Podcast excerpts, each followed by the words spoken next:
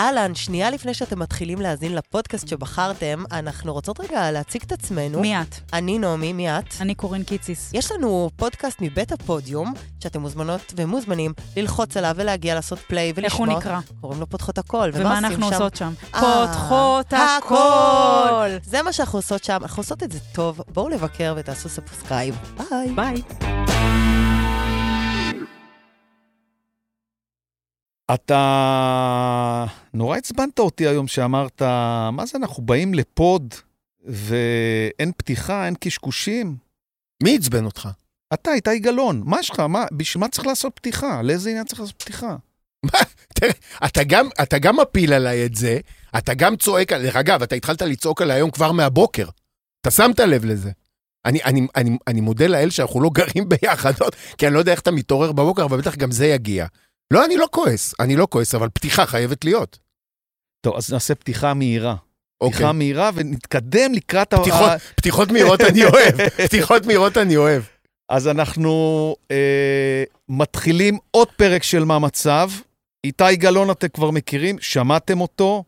אה, ליעד ורצייזר אתם כבר מה זה מכירים ומה זה אוהבים, וסיון תמיר משגב, אתם זוכרים שבאחד הפרקים הקודמים היא סיפרה איך היא, תכף תסביר לכם איך, איך היא הסבירה לנו איך אה, מכינים אנשים למוות, להיפרד מהחיים, תכף נדבר על החיים. איזה מקצוע. אבל הולך להיות לנו פרק מדהים, מדהים, מדהים, עם כל החדשות הרעות, זה מבאס, אבל זה החיים, יהיו פה אנשים חכמים. גם אסף שמואלי המשבריסט יסביר על חורבן התקשורת הישראלית ביום השידורים. חורבן.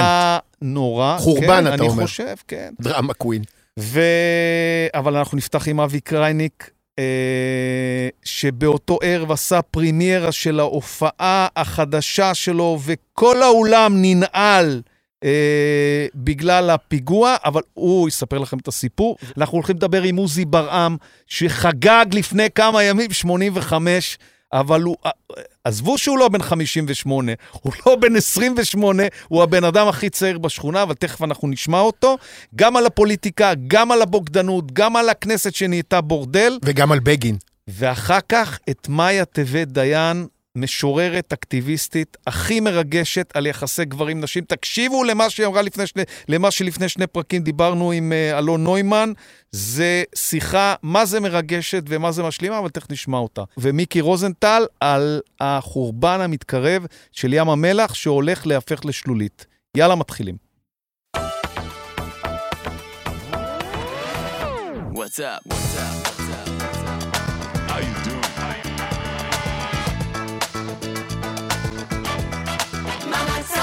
בדיוק קראתי היום פוסט של אה, תמי, הבת זוג שלך, שהיא גם אימא של אילי, זה אבי גרייניק פה. שלום. אה, ואילי זה הבן שלו, וגם הבן של תמי. בדיוק קראתי פוסט אה, שגם יש לך הופעה חדשה, ושגם הפרימיירה של ההופעה החדשה הייתה ביום שהיה פיגוע בדיזינגוף, כן, זה מטורף. ואז ננעל, תכף תספר על זה, ננעלתם, והמנהל במה עלה וזה, ואז היא סיפרה לי דבר אה, מאוד מאוד מקסים, כי אני הייתי בבית, הייתי מבוהל לחלוטין, סיוון הייתה עם הבת זוג שלי בעיר באיזה בר, יותם היה באיזה בר אחר, הבן שלי.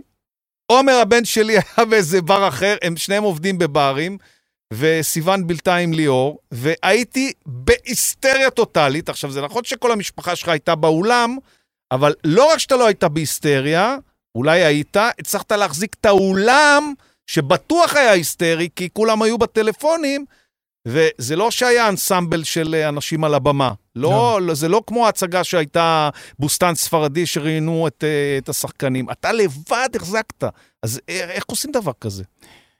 אני פשוט טוב במשברים. זה משהו, משהו שהסיפור חיים שלך גורם לך להצטיין בו. זה לא... זה...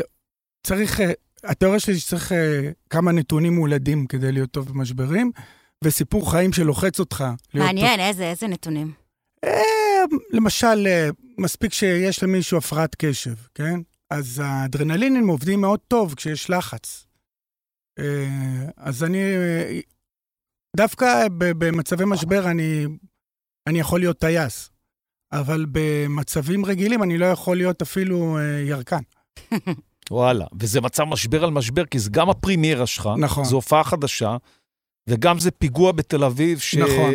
שהרבה זמן לא הייתה תחושה כזאת, גם נכון. היורה מסתובב במשך שעות, וכולם בפאניקה, ו... אתה, אני אספר לכם את הטיימליין, פחות או יותר, של הדבר הזה. כזה. אוקיי. אה, מה שקרה, שבערך אה, אחרי כ-50 דקות הופעה, אה, ירד מנהל האולם ואמר שיש אה, איפה הייתה הופעה? במרכז עיניו, בגן העיר. על העירייה, כן. ליד העירייה. ושיש מפגע ב- בתל אביב, והוא הוא רוצה לתת לקהל הזדמנות אה, של כעשר דקות לש- לשאול לשלום יקיריהם ו- וכל זה. אמרתי, סבבה, אני, אני ארד, שני הנגנים שהיו איתי ירדנו, ואחרי כעשר דקות הוצאתי את הראש מה, מהדלת ושאלתי אם הם רוצים שאני אמשיך, אז הם פשוט מחאו כפיים, והבנתי שהם מעוניינים שאני אמשיך. וכמובן שההופעה מאוד מאוד השתנתה באופן טבעי, כי כל, כל מילה שאמרתי קיבלה משמעות של אה, אנחנו עכשיו באמצע האירוע. אמ, ואחרי שההופעה נגמרה, אמ, רציתי לצאת בגדול ולהשתחוות, כי באמת היה ערב מיוחד, וחשבתי שהגענו לשיא, אבל אז נאמר שאסור להם לקום מהכיסאות. שהם נעולים במרכז עיניו. ואז הייתי צריך להתעלות על ההתעלות שלי. וואו. כאילו ההופעה מתחילה מחדש. ו-25 דקות אה, היו מאולתרות בפרימיירה שלי. חבל שלא חייבת בכרטיס יותר. אה, אני, תשמע, אני... זה הרבה הדרנים לתת. הכל עבר לי בראש חוץ מכסף באותו רגע. לא, אני צוחק. רגע, כן. אבל- אבל על מה המופע החדש? מופע חדש קוראים לו גם וגם. אז ספר עליו. אה, המופע החדש הוא, אה, הוא, הוא מין אה, תשובה כזה בתוך הראש שלי לאנשים שכל הזמן שואלים אותי, אז מה אתה יותר? אתה יותר אה, קומיקאי או יותר... יותר זמר או יותר כן, קומיקאי? יותר קומיקאי. אז על משקל, אה, במה אתה משתמש יותר, בלב או בריאות? אז החלטתי לקרוא לזה גם וגם. זו דוגמה יפה במה אתה. משתמש יותר, ששואלים אותך אם אתה שחקן או קומיקאי, ואתה- מה- במה משתמשים יותר, בלב או בריאות, זה יפה. כן, זה, זה אפילו לא ברמה, לא ברמה העמוקה, אלא ברמה של מה, מה, מה בארגז הכלים שלך ואיך אתה מתבטא. אז אם אני אתבטא רק בתור מוזיקאי, אז בצדק אנשים יהיו מאוכזבים.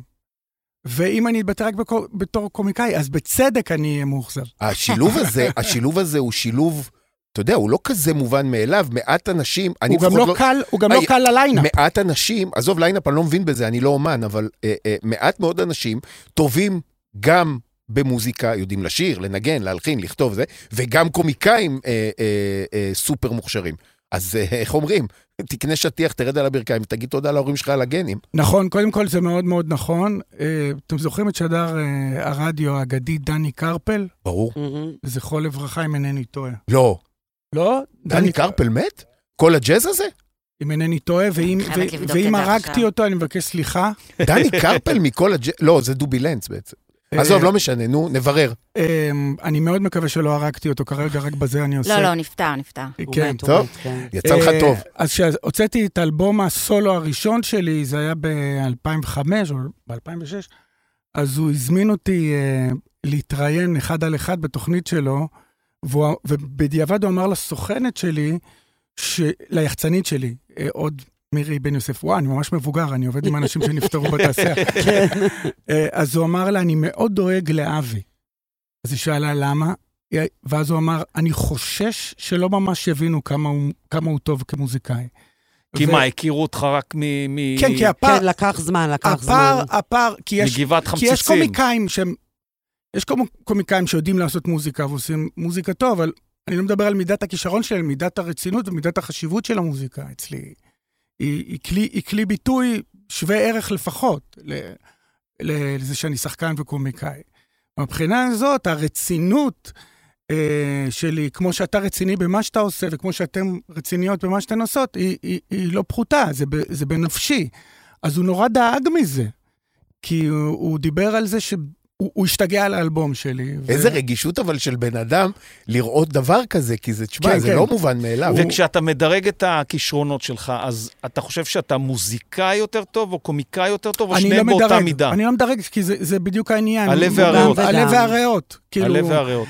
זאת אומרת, ובמקרה זה יצא שיצאת, שנחשפת קודם כקומיקאי. במקרה, כי זה- הייתה לי להקה בחיפה לפני שהתפרסמתי. וואלה, להקה מוזיקלית. כן, להקת רוק, קראו לה אבי והיפים יותר, שגם שם, הש- השם היה מצחיק, השירים לא. השם היה נכון גם. כן, בדיעבד. בדיעבד, ב- כן. דאז, כן. אבילה, אני רוצה לשאול אותך, אבל משהו ב- בהקשר של מה שאמרת מקודם, כי ב- אני חשבתי שקראת למופע גם וגם, בגלל שאתה גם שמח וגם עצוב.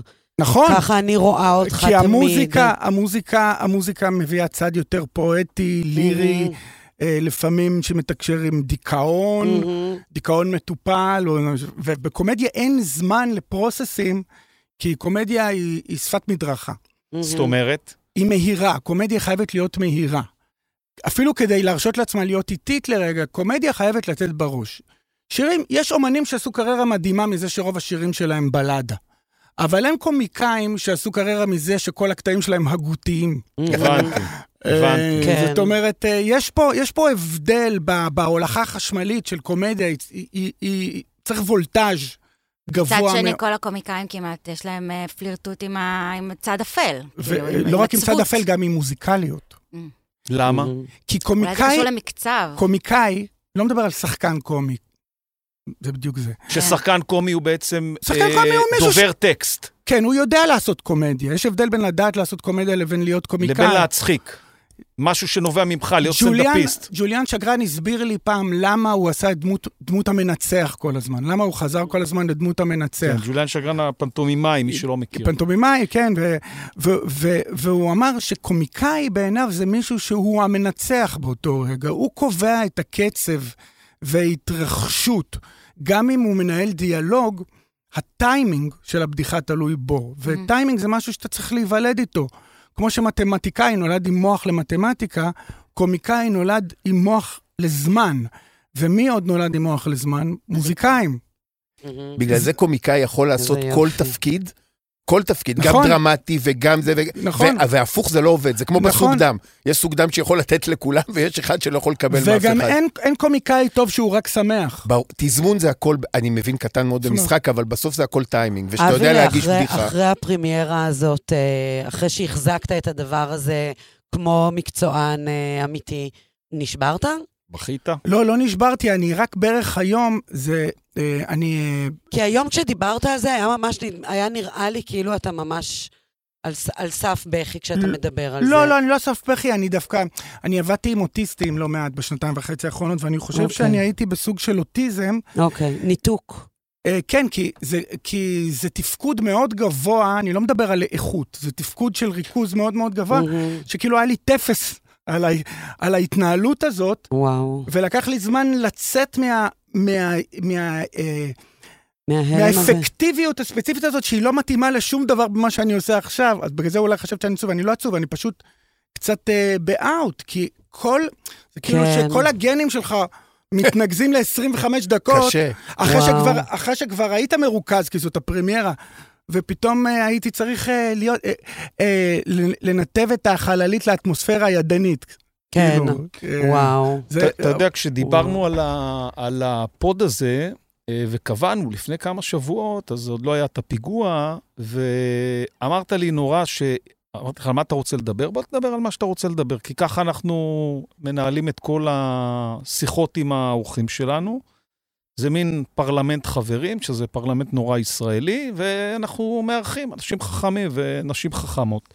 ואמרת לי שאתה נורא רוצה לדבר על הקשר בין הדמוקרטיה לאומנות. כן. ומה שאנשים לא יודעים עליך, אה, אנשים תמיד יש להם דימוי שכל האומנים מפחדים להביע דעתם. ואתה אף פעם לא פחדת לא להביע דעתך ולא להזדהות, כן, למרות שאתה שילמת על זה מחירים. אני כן פחדתי, אבל התגברת על זה. אבל כל פעם התגברתי על זה. אני היום מפחד פחות, אבל אני עדיין מפחד. כי, אמ, כי האקלים השיחתי במדינה, על אף שקרה דבר מאוד טוב בעיניי, ש, שבנט נהיה ראש הממשלה. חכה, שמאל עוד- עוד שנייה, עוד שנייה, עוד שנייה עובר. אה, לא, לכן אני מפחד. אני לא חושב שבנט הוא, ה, אמ, הוא המודל אה, לחופש הדיבור, אבל אין ספק שיש טיהור, היה בחודשים האחרונים טיהור של האקלים, והיה אפשר לראות את זה אפילו ברשתות החברתיות, אנשים התחילו לדבר במובן הטוב של המילה, היה, היה ברשת רעיונות קצת יותר ליברליים, גם אם לא קשורים לימין ושמאל. הייתה, היה איזשהו טיהור אווירה לרגע, התחלנו לנשום. אני חושב, מקווה שזה לא יישמע יהיר מצידי, שמצאתי לעצמי פטנט להסתכל על דברים, ותכף נגיע לעניין הזה של, של תרבות ודמוקרטיה. אני חושב שבסופו של דבר, הכל צריך להגיע אה, לכדי משהו שהוא הביתה. המודל הוא איך זה בתוך הבית שלנו. מקסימום בואו נרחיב את זה למוסד, אוקיי? אבל בעיניי, אנחנו משקיעים המון המון אנרגיה בלהסביר את האמת שלנו. והמבחן צריך להיות בעיניי טיפה אחר. המבחן הוא, בואו נביא את זה לתוך הבית שלנו. איך נחיה עם כל המורכבות הזו בתוך בית, פרקטית. איך אנחנו נחיה עם אנשים שחושבים אחרת מאיתנו בתוך בית, בתוך מו- מוסד אחד. ואני חושב שיש הרבה, בתוך קונסטלציות כאלה יש פטנטים שאנשים לא, לא מגיעים אליהם כי הם נופחים, הם כאילו, תרשו לי להשתמש בדימוי מיני, הם גומרים לפני שהתחלנו לדבר. אז איך עושים את זה?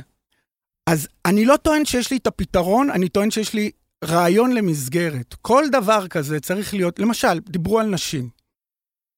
זה צריך להיות מחוקק, זה צריך להיות, זה צריך להיות חוק. זה לא עניין של דעות. זה עניין של, אם נשים הן אה, עושות את זה ובגלל זה הן לא יכולות להתפרנס, זה צריך להיות חוק, זה נורא נורא פשוט. למ- אפרופו, אה, אה, אבי זיכרונו לברכה עבד בתור ילד ברומניה בתקופת השלטון הגרמני. אז היום כבר יש תביעה על לתת לו תשלומים, אפילו שהוא נפטר, על זה שהוא היה מועסק כעובד בתור ילד בתקופת מלחמת העולם השנייה. בקטע של צ'יילד לייבור, לא בקטע של כן, יהודים לא מול בקטע, גרמנים. לא בקטע נאצי ולא בקטע אה, אה, פשיסטי. פגיעה בזכויות הילד. אז אם, אם אבי זיכרונו לברכה יקבל איזה כמה עשרות אלפי שקלים על זה, למה, למה, ש- לא שאני משווה לפשיזם, אבל למה שנשים לא יקבלו על זה שהם טכנית, שנפגעו זכויותיהן. טכנית נפגעו זכויותיהם? אותו דבר אפשר על הכל. מה פייר? מה צודק? מה הוגן? מה הוגן? עכשיו, צריך קונספט... זה נורא, אתה יודע, כל הקונספט, אתה בעצם מדבר על העדפה מתקנת, מה שנקרא. נגיד, זה, זה, היבט אחד של זה. העדפה מתקנת בעיניי זה, זה מאוד מאוד חשוב. הבעיה היא ששוב אנחנו עובר, עוברים למ, לשיח שנופח את עצמו מהמם, מהמם. תוך כדי הצ- הצטדקות. ואם אם אתם שואלים אותי מה צריך, צריך אנשים מאוד מאוד נבונים שיבחנו, אה, כמו שבגט טקסי יש לך GPS שמביא לך את הנהג הקרוב אליך, הלוואי שהייתה תוכנה למדינה שאומרת מה צריך עכשיו לעשות.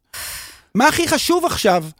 ואני חושב שאפשר לבנות משהו שקשור לאיפ, לאיפה התקציב צריך ללכת. אוי, אבל, אבל על זה קם, על אני זה קם יודע שאני אוטופי, הכל. אני יודע שאני אוטופי. לא, לא, לא בטוח בכלל שאתה אוטופי. מה, זה... זה... אני חושב, אני חושב ש, שהפוליטיקה, גם אם זה ייקח זמן, בגלל שהיא מתפרקת, בגלל, בגלל בדיוק. שהעתיד שלה הוא לא יהיה עתיד, לא יהיה יותר קואליציה של צד אחד, תמיד זה יהיה חיבורים.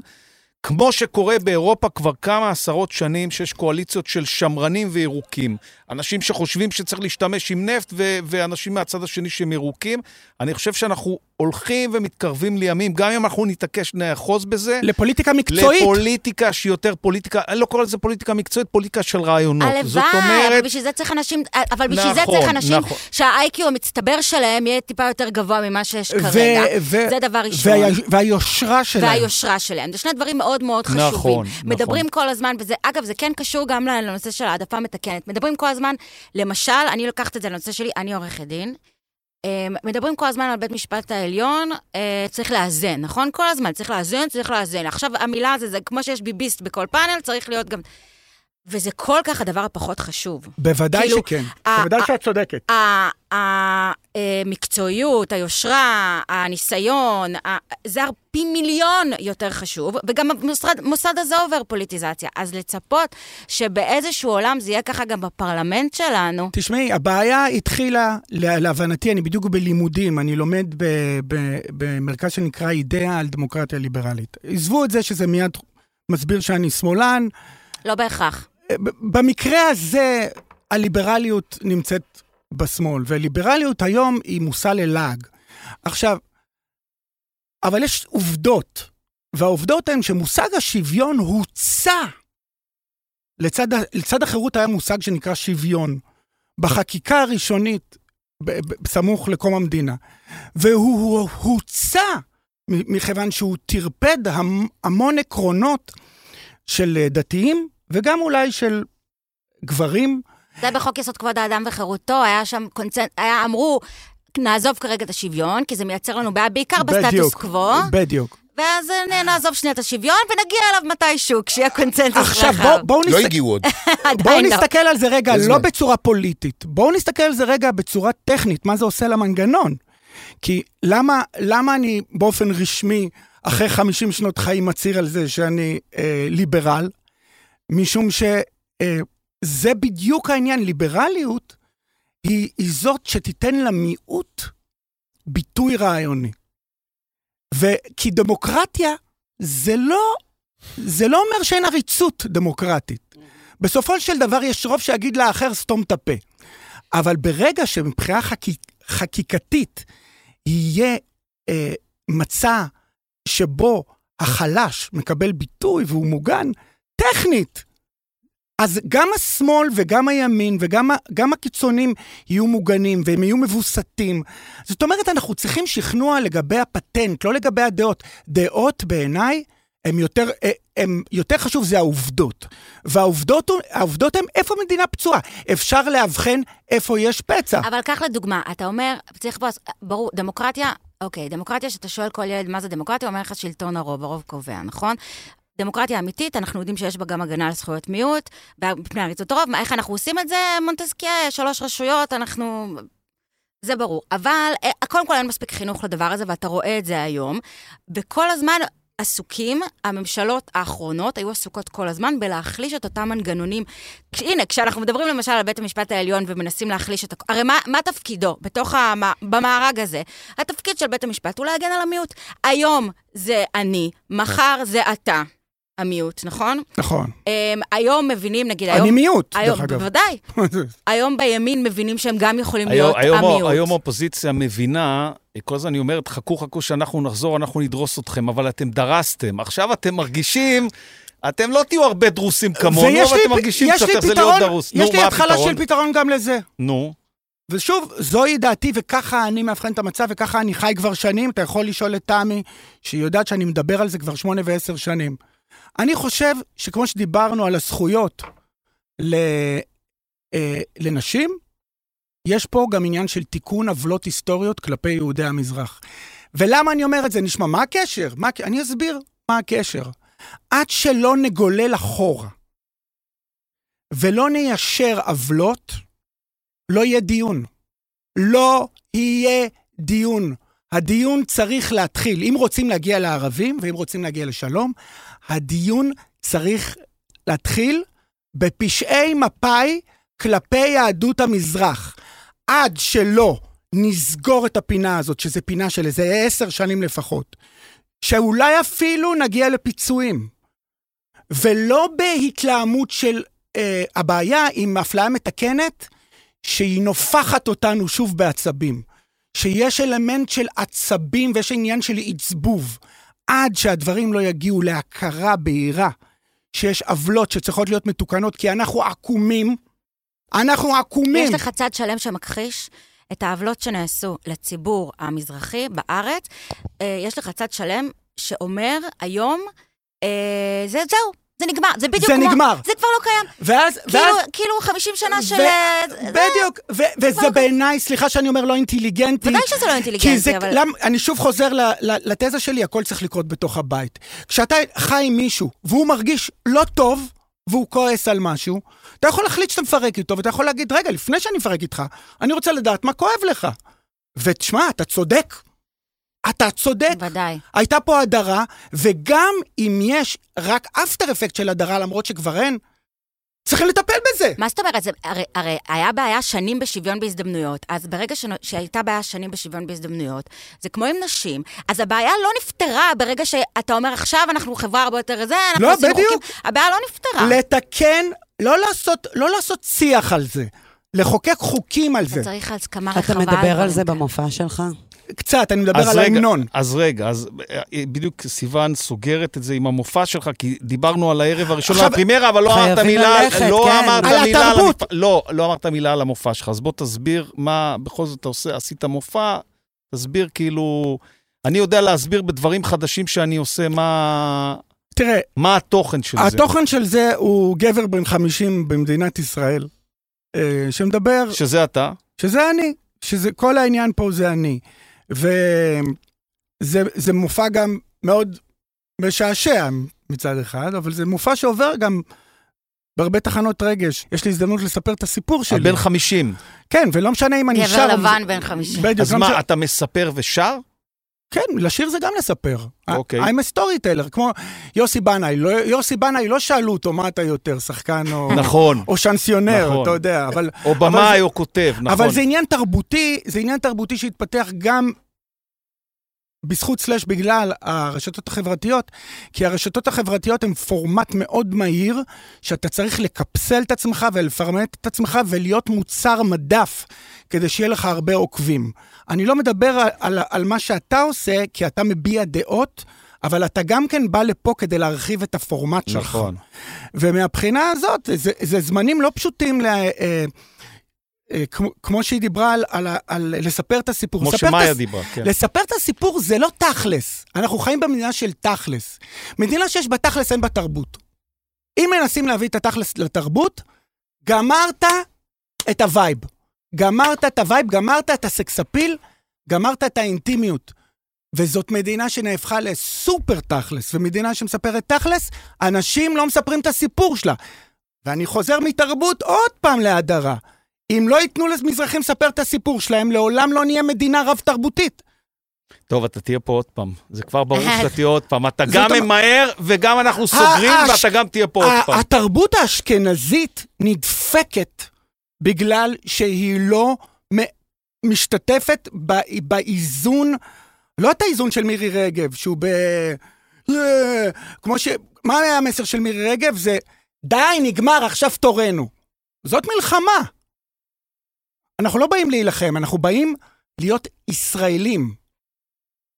לאחד את ישראל המשובטת והשבטית. אני חייבת אה, להמליץ אה, על אדם הפודקאסט... אה, סנדלר הישראלי. על, ה, על הפודקאסט שלי, הפודקאסט המשפטי. אה, יש לי שם שני פרקים. זאת ליעד, מי שלא כן. מזהה. יש שם שני פרקים עם אה, פרופסור אה, יפעת ביטון.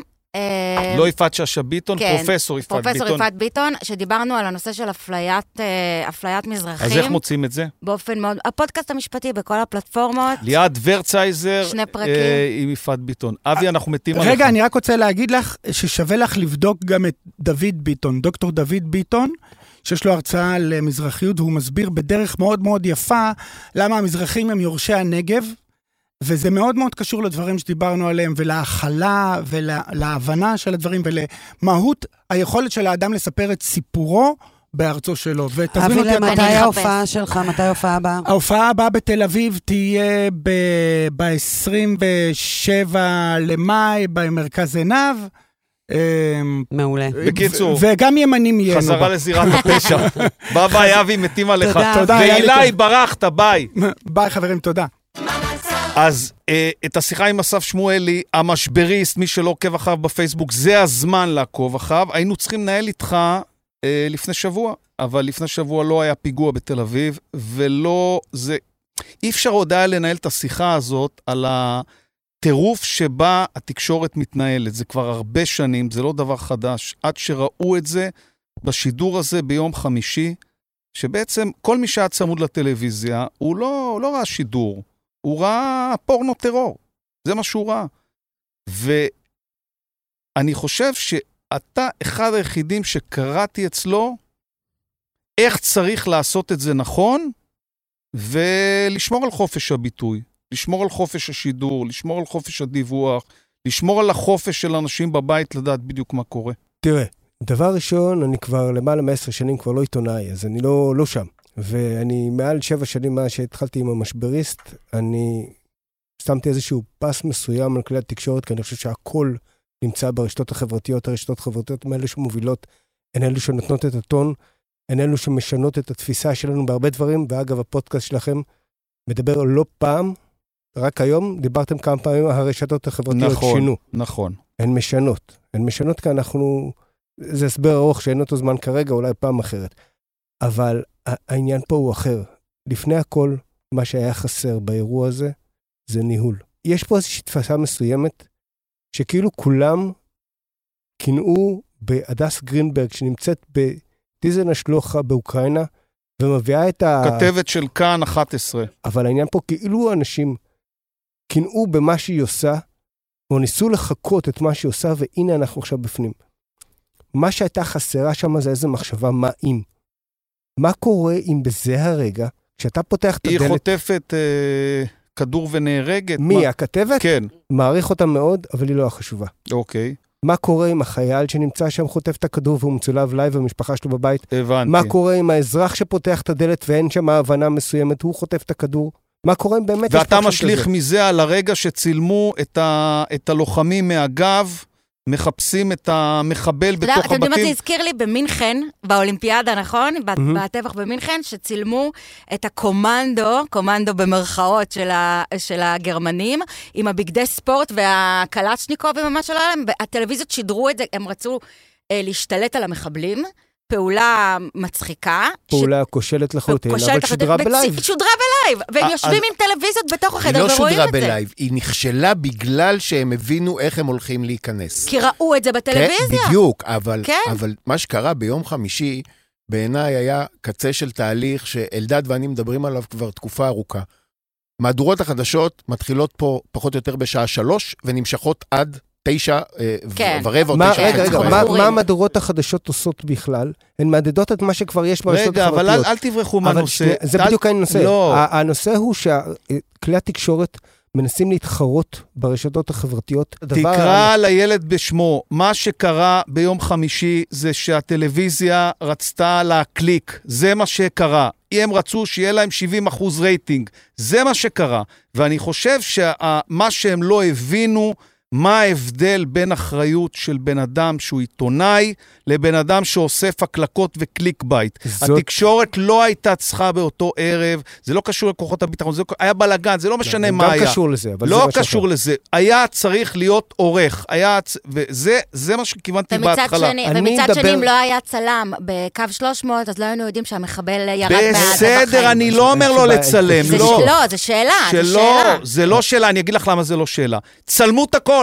יש לכם אנשים ברחוב, צלמו את הכל. אל תשדרו את זה בחי, תשדרו את זה בדיליי, יש עורך בקונטרול, יש פרשן באולפן, אפשר לשדר את כל הדברים האלה באיחור של חמש דקות. תצלמו את כל הכניסות לבתים, תצלמו את כל, ה, את כל הלוחמים, תצלמו את מה שאתם רוצים. תשדרו את זה בדיליי של חמש דקות, שיהיה עורך שיצפה בזה, שיחליט, שימסגר את זה. אוי, זה היה מדהים, ופה אה? אני רציתי זה אותך בדיוק העניין. על הפוסט ה- שפרסמת. על ההמלצות, כי התקשורת כבר, התקשורת כבר התפשטה, היא כבר אמרה, כאילו טעינו, לא פשענו. למדנו, לא למדנו לקח אבל מאסון שמעתי- המסוקים. בסדר, אבל שמעתי בכל זאת אתמול את דנה גם- וייס, וראיתי שערוץ פה יותר 13 מזה. התנצל. אה, אה, התנצלו, בלשון. רפה, זה- רפה מאוד. בוא, אני עוסק. במשברים. זאת ההתנצלות הגרועה ביותר. שיכולה להיות.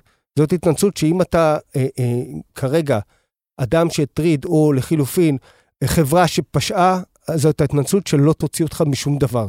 היא רק תהפוך את המשבר ליותר גרוע. הטלוויזיה מתאימה, אך אני לא סתם אמרתי, יש הרבה חדשות. הטלוויזיה מתאימה את מה שהיא רוצה, את, ה, את, ה, את הטראפיק שהיא רוצה לשדר, לייצר בדרמות שפתאום קרו לה ברחוב. אז במקום, אנחנו מתפלאים כאילו שאתמול לא ישב, אה, אה, אני לא זוכר מי עזב שידור ב, ב, ב, בלייב, לא מעניין. וכאילו שביום שישי אבל בערב לא, היא אבל לא... אני רואה קשר ישיר, אתה ב- צודק, אני רואה קשר ישיר ברור שיש קשר ישיר. כשרינה. מצליח צועקת על ביסמוט, סתום את הפה, זה- אנשים, אנשים עוזבים את שולחן ה... שאגב, הזה. הגיע לו, כן? לא אבל- יודע, לא ראיתי זה, אני לא מסוגל אבל לראות את כן. זה. אבל זה בדיוק אותו עניין, זה לייצר כן. טראפיק על. כלום. עכשיו, פתאום, מה קרה? פתאום קיבלו אה, אה, פאודה בלב תל אביב. אז אז יש- זה שווה רייטינג. תן כן, מילה אחרונה לא- לאסף. זה- זה שוב העניין. כלי התקשורת צריכים להבין שהם לא בתחרות עם הרשתות החברתיות. נכון. הם, זה אה, הסיכום. נכון, ברשתות נכון, נכון. החברתיות, אם הם יהיו אנחנו בתחרות, מצפים מהם ליותר, אנחנו אם הם מצפים יהיו מהם בתחרות עם הרשתות למקצועיות. החברתיות, יש לי חדשות בשבילם, הם הם יפסידו. יפסידו. אסף, נקודה. אסף שמואלי, מי שלא עוקב אחריו, זה הזמן לעקוב אחריו, המשבריסט. אפשר גם להסת... להקשיב לסערה ברשת, את הפודקאסט גם כן אפשר לעשות, זה גם אפשר. בטח, בכבוד. אתה יודע שפודקסטרים הכי מרימים לפודקאסטים אחרים. אז יאללה, בואו נרים, אה, גם- יש גם. לליד פוסט. כן, לליעד, ליעד כבר, ליעד הרימה היא- לעצמה. לא משנה. אז אני לא אנחנו- מחכה לכם. היא בקומה 700 כבר, אסף, שהרימה. אסף שמואלי המשבריסט, גם בפייסבוק, גם פודקאסט. אה, גם אתה בבלוג? תותח וגם בבלוג, אה. וצריך לעקוב אחריך. תודה רבה. תודה לכם. היום יום הולדת, היום יום הולדת, היום יום הולדת לעוזי, היום יום אלדד, הולדת. אני לא מאמינה לך שהוא בן 85. היום, אני לא למרות. שזה לא היום, זה היה סוף שבוע שעבר. אני לא מאמינה. הבחור הכי צעיר פה והכי זה קול, לא, לא, לא שבוע שעבר, שישי לחודש. שישי לחודש, הוא היה בן ארבעה ימים. 85, לא, לא יכול להיות. בן 85, אתם לא רואים אותו, אבל מדובר באמת, באמת, עוזי, מה זה, זה גנים הדבר הזה? הוא הכי זקוף פה מכולנו. ברור, הכי גבוה, זקוף, הכי גבוה. הכי קול, והכי לבוש צעיר. זה מה נכון. שעושות לבן אדם שנים בפוליטיקה. אחים. כן. השניים הכי צעירים לא שרדו. חיים, ברם שהוא ידוע, הוא קצת חולה, ואני בן 85. לא יאמן. ואתה בריא, אני בריא. בריא ובועט. אתה הבכור? כן. הוא הבכור, אה, אה, ראיתי אותם לפני כמה שבועות ב... ליד בית רומנו, התראינו ביום שבת, אותי ואת אשתי. הוא הולך עם אביבה, הם לא הולכים אונגז'ה, הם הולכים יד ביד. יד ביד, יאללה. יד ביד, בפארק המסילה, הולכים להם ככה, זה יד ביד. זה היה מקסים. אתה יודע למה הבאנו אותך? לא הבאנו אותך רק בגלל היום הולדת. היום הולדת ככה יצא במקרה. לא, הבאתם אותי בגלל שאני אבא של ניר וחבר של אהוד. אבל ש- אבל- אבל שני- שניהם כבר היו פה.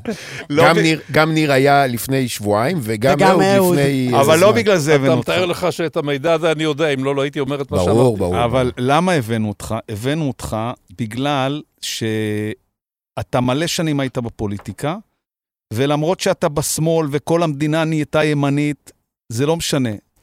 אוהבים אותך משני הצדדים. אז אמרנו, אתה הבן אדם לדבר איתו על, ה... על הבורדל הזה שנקרא פוליטיקה. איך זה יכול להיות שכולם בוגדים בכולם? איך זה יכול להיות שאפשר לקנות את כל אחד? ואני אעשה ספוילר, בלי להגיד מה התשובה שנתת לי, כי אתה תיתן את זה עכשיו בהמשך, מי שישאל אותך. אמרתי לך, מה, אפילו גם את עוזי ברם אפשר לקנות? אמרת לי, כן, יש לזה גם מחיר, זה מצחיק, אבל נדבר על זה בהמשך. אז איך זה יכול להיות שפוליטיקה היא כל כך בוגדנית? הפוליטיקה היא בוגדנית, ודרך אגב, הכנתי לעצמי קצת שיעורי בית, היא בוגדנית משני צידי הקשת. היום קל מאוד uh, לדבר על, ה... על עידית סילמן. ולפני זה על אורלי לוי אבקסיס. אורלי לוי אבוקסיס היא אצלי משהו אחר מכולם. זה הבגידה בעצמה. כי היא לקחה קולות של תומכי סטלין והלכה איתם לבן גביר, אתה מבין? אוקיי. זה לא, וואלה. זה לא עידית כן. סילמן שהיא לא עמדה בלחצים והיא עשתה דבר נורא לפי דעתי מבחינת הממשלה, אבל זה דבר אחר. כי היא קיבלה קולות של ימין. כן, תשמע, אם אני מנסה לשווה לעצמי איפה קרה לי את התמונה הכי קשה בנוגע לעריקה הזאת. לא יודע אם כולם זוכרים, אתן ואפילו אתה נראים לי קצת צעירים ממני. אתן זה סיוון וליעד, כי אנחנו כן. פשוט אני בפודקאסט. באיזה שנתיים. אבל ליעד, הוא החמיא לך שאת נראית מעולה. אני לא נראית בת 85, זה טוב. לא, לא, הוא החמיא לך כן. שאת נראית מעולה. בוא- כן. בוא עכשיו רגע נעצור הכל, אה, זה, ונדבר רק על זה. רק על המראה שלי, כן. כן, לא, כן, עוזי. היה, היה ימים ששמעון פרס כמעט הצליח לעשות את התרגיל שנקרא תרגיל מסריח. שנות ה-90. שאם הוא היה מצליח, היו אומרים שזה תרגיל מזהיר, ברגע שהוא נכשל, הוא היה תרגיל מסריח. באותו זמן, אריק שרון לקח חבר כנסת ממפלגת העבודה מהמערך אפרים גור, בחור מאשדוד, לקח אותו לפרדסים באזור רחובות. ושם, בין האבות של הפרדסים והריח של האפרסקים שבאו מרחוק, והריח של הערמונים והריח של התפוזים, הוא שכנע אותו לעבור לליכוד. עכשיו, עבורי זו הייתה מכה מאוד קשה. אני הייתי אז אחד מהממציאים של הדמוקרטיזציה במפלגת העבודה, הפריימריז. כן? ואני לחמתי קשה שאפרים גור ייכנס לכנסת. למה בחור מאשדוד, כושר מנהיגות. אחרי שהוא עבר, אני הייתי בטוח שהמקום האחרון שאני אמצא אותו זה מזנון הכנסת. כי אם אני הייתי עובר, הייתי מתחבא באמפייר סטייט בילדינג ורק בא להצביע. אבל הוא הלך בטח עם חזה נפוח. לא, הוא ישב, הוא לא, לא הלך עם זה, לא, זה לא הימים של היום. הוא הלך, הוא ישב במזנון. וניגשתי אליו, העיניים שלו היו מפלפלות לגמרי. הסתכלו אליי בעיניים. הוא אומר, אתה יודע למה עברתי לליכוד? אמרתי לו, הוא אומר, כי הייתי ליכודניק תמיד. כשהוא אמר לי את המילה הזאת, אני נשקפתי על הרצפה. כי לא היה לי אפילו, לא רק שהוא לא היה עם גוון ליכודניק, הוא היה חבר בקבוצה העיונית של יוסי ביילין באותו זמן. שהאמינה בשיחות עם אש"ף. אש"ף. פתאום הוא הלך. עכשיו, אבל העריקה הכי כואבת שהייתה ומרגיזה, נבחרתי לכנסת ב-77, פעם ראשונה. כשאתה נבחר לכנסת, מה הדבר הראשון שאתה רוצה להופיע? עכשיו מופיעים כל הזמן, אז זה לקח זמן. להופיע בטלוויזיה. להופיע בכלל, ש- להופיע, כן, שידעו כן, שאתה ואז- קיים. מה נכון. אתה, אתה עוד לא קיים. אז לא היה רשתות לא חבר- חברתיות, היה ערוץ אחד, זה היה יותר קשה. אז פתאום בגין לוקח את משה דיין אליו. בגין לוקח את משה דיין אליו. משה גונב אותו מתוך משה דיין, מפלגת העבודה. אחרי מלחמת יום כיפור, היה סימן שאלה על הנחיצות שלו ברשימה. אבל הוא נכנס, היה מקום שמיני ברשימה, מפלגת העבודה. כן, מפלגת העבודה, וכמה ימים אחרי הבחירות הוא עבר לבגין. מה הדבר הראשון שעשיתי? כתבתי מכתב לבגין, איך אחד כמוך מעז לקחת מישהו כמו משה דיין ממפלגה למפלגה. מה הרווחתי מזה? שכולם ציטטו את המכתב. אז היה מכתב, לא וואטסאפ ולא שום דבר אחר. ובגין ענה לי, ואמר לי, אתה צודק שזה לא הוגן להעביר אדם ממפלגה למפלגה, אבל אל תגיד את זה על משה דיין. משה דיין הוא נכס גדול. הוא לא היה נכס, הוא כל כך גדול אחרי מלחמת יום כיפור, כן. אבל זה היה, זה היה עובדה. אבל אתה יודע, עוזי, אני שומעת אותך מדבר, אפילו זה שכתבת כזה מכתב לבגין, ובגין ענה לך, זה נשמע היום, זה כמו חלום אה, באספמיה, זה...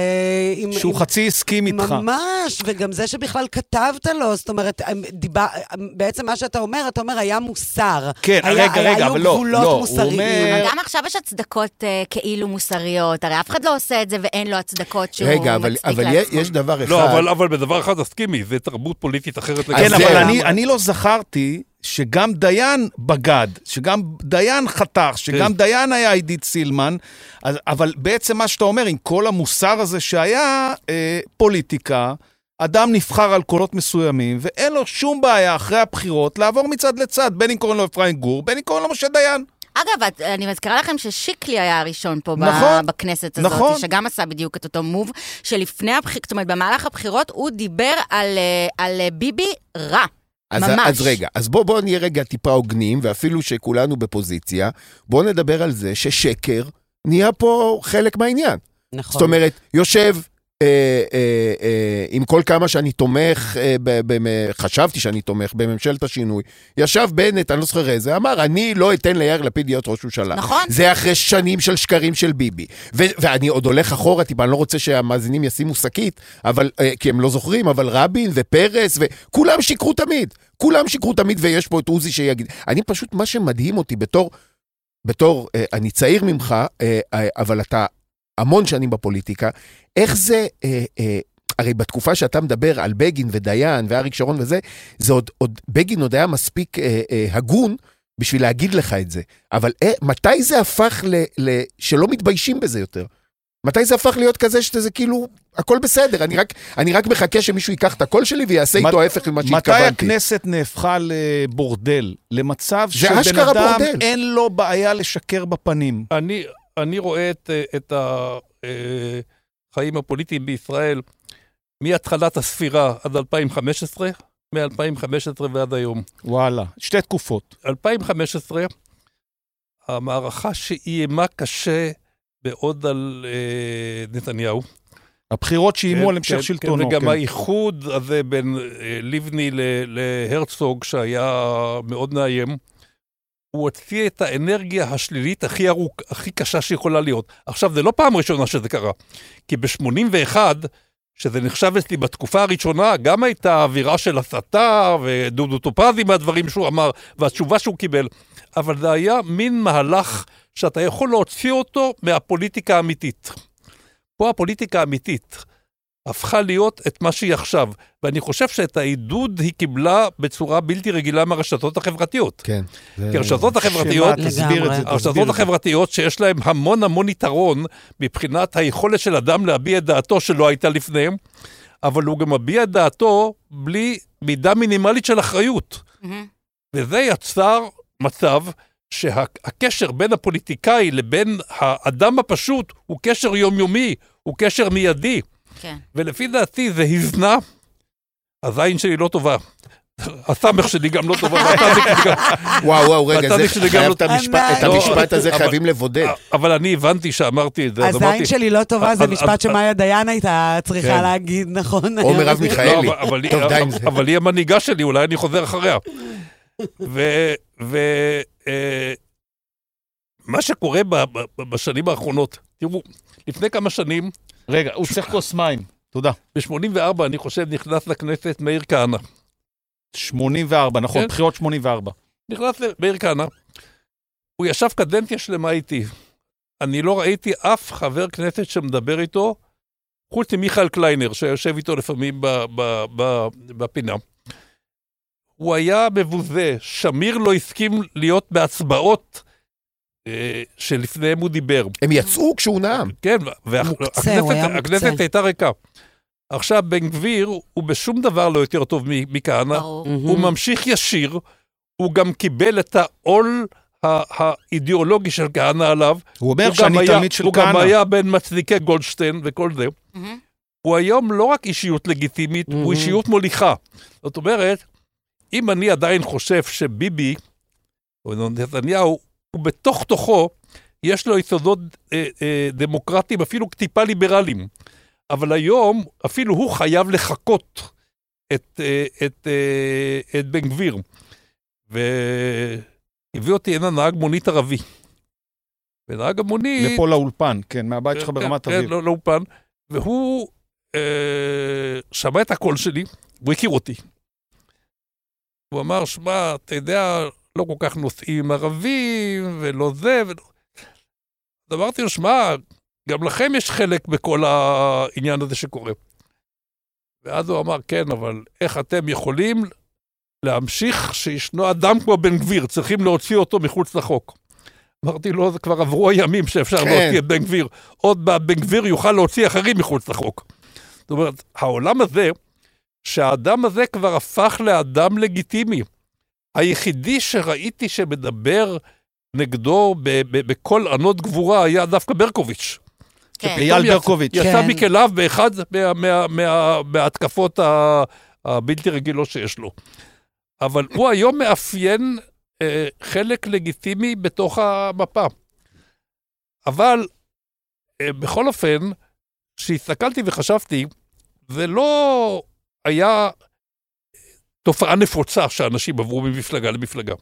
פעם היה לך את לין ואת פרץ. נכון, שהעבירו אותם לליכוד. ש- לא, שהם פעם עברו לליכוד, פעם מהליכוד הם עברו ל- ל- למערך. וואלה, חזרה, כן. לא זכרתי את זה. כן, הם, הם נראו כמו יצורים תלושים. אבל ככל שהזמן עבר, ואם אתה רוצה, לא על כל עריקה אפשר להכיל אותו, אותו דין כמו על עריקה אחרת. ברור. נגיד, העריקה של קדימה. אהוד ברק עם חמישה חברי כנסת לעצמאות. אם הוא יושב כאן היה אומר, זה לא עריקה. אני פילגתי את המפלגה והלכתי עם כמה חברי כנסת. זהו, גם קדימה, נגיד, אה, אני, אני חושבת על אותו, בוא, אותו היגיון. יש דבר יותר חמור. עמיר פרץ, שהוא היה מאוד מקורב אליי כל השנים, אבל מאוד מאוד, הוא באיזה לילה, ששלי יחימוביץ נבחרה, הוא פתאום עבר לציפי לבני. ואני לא דיברתי איתו שנה, אבל אחרי שנה שדיברתי איתו, שאלתי אותו, למה לא אמרת לי את זה? הוא אומר, אם הייתי אומר לך את זה, לא יכולתי לעשות את זה. מהמם.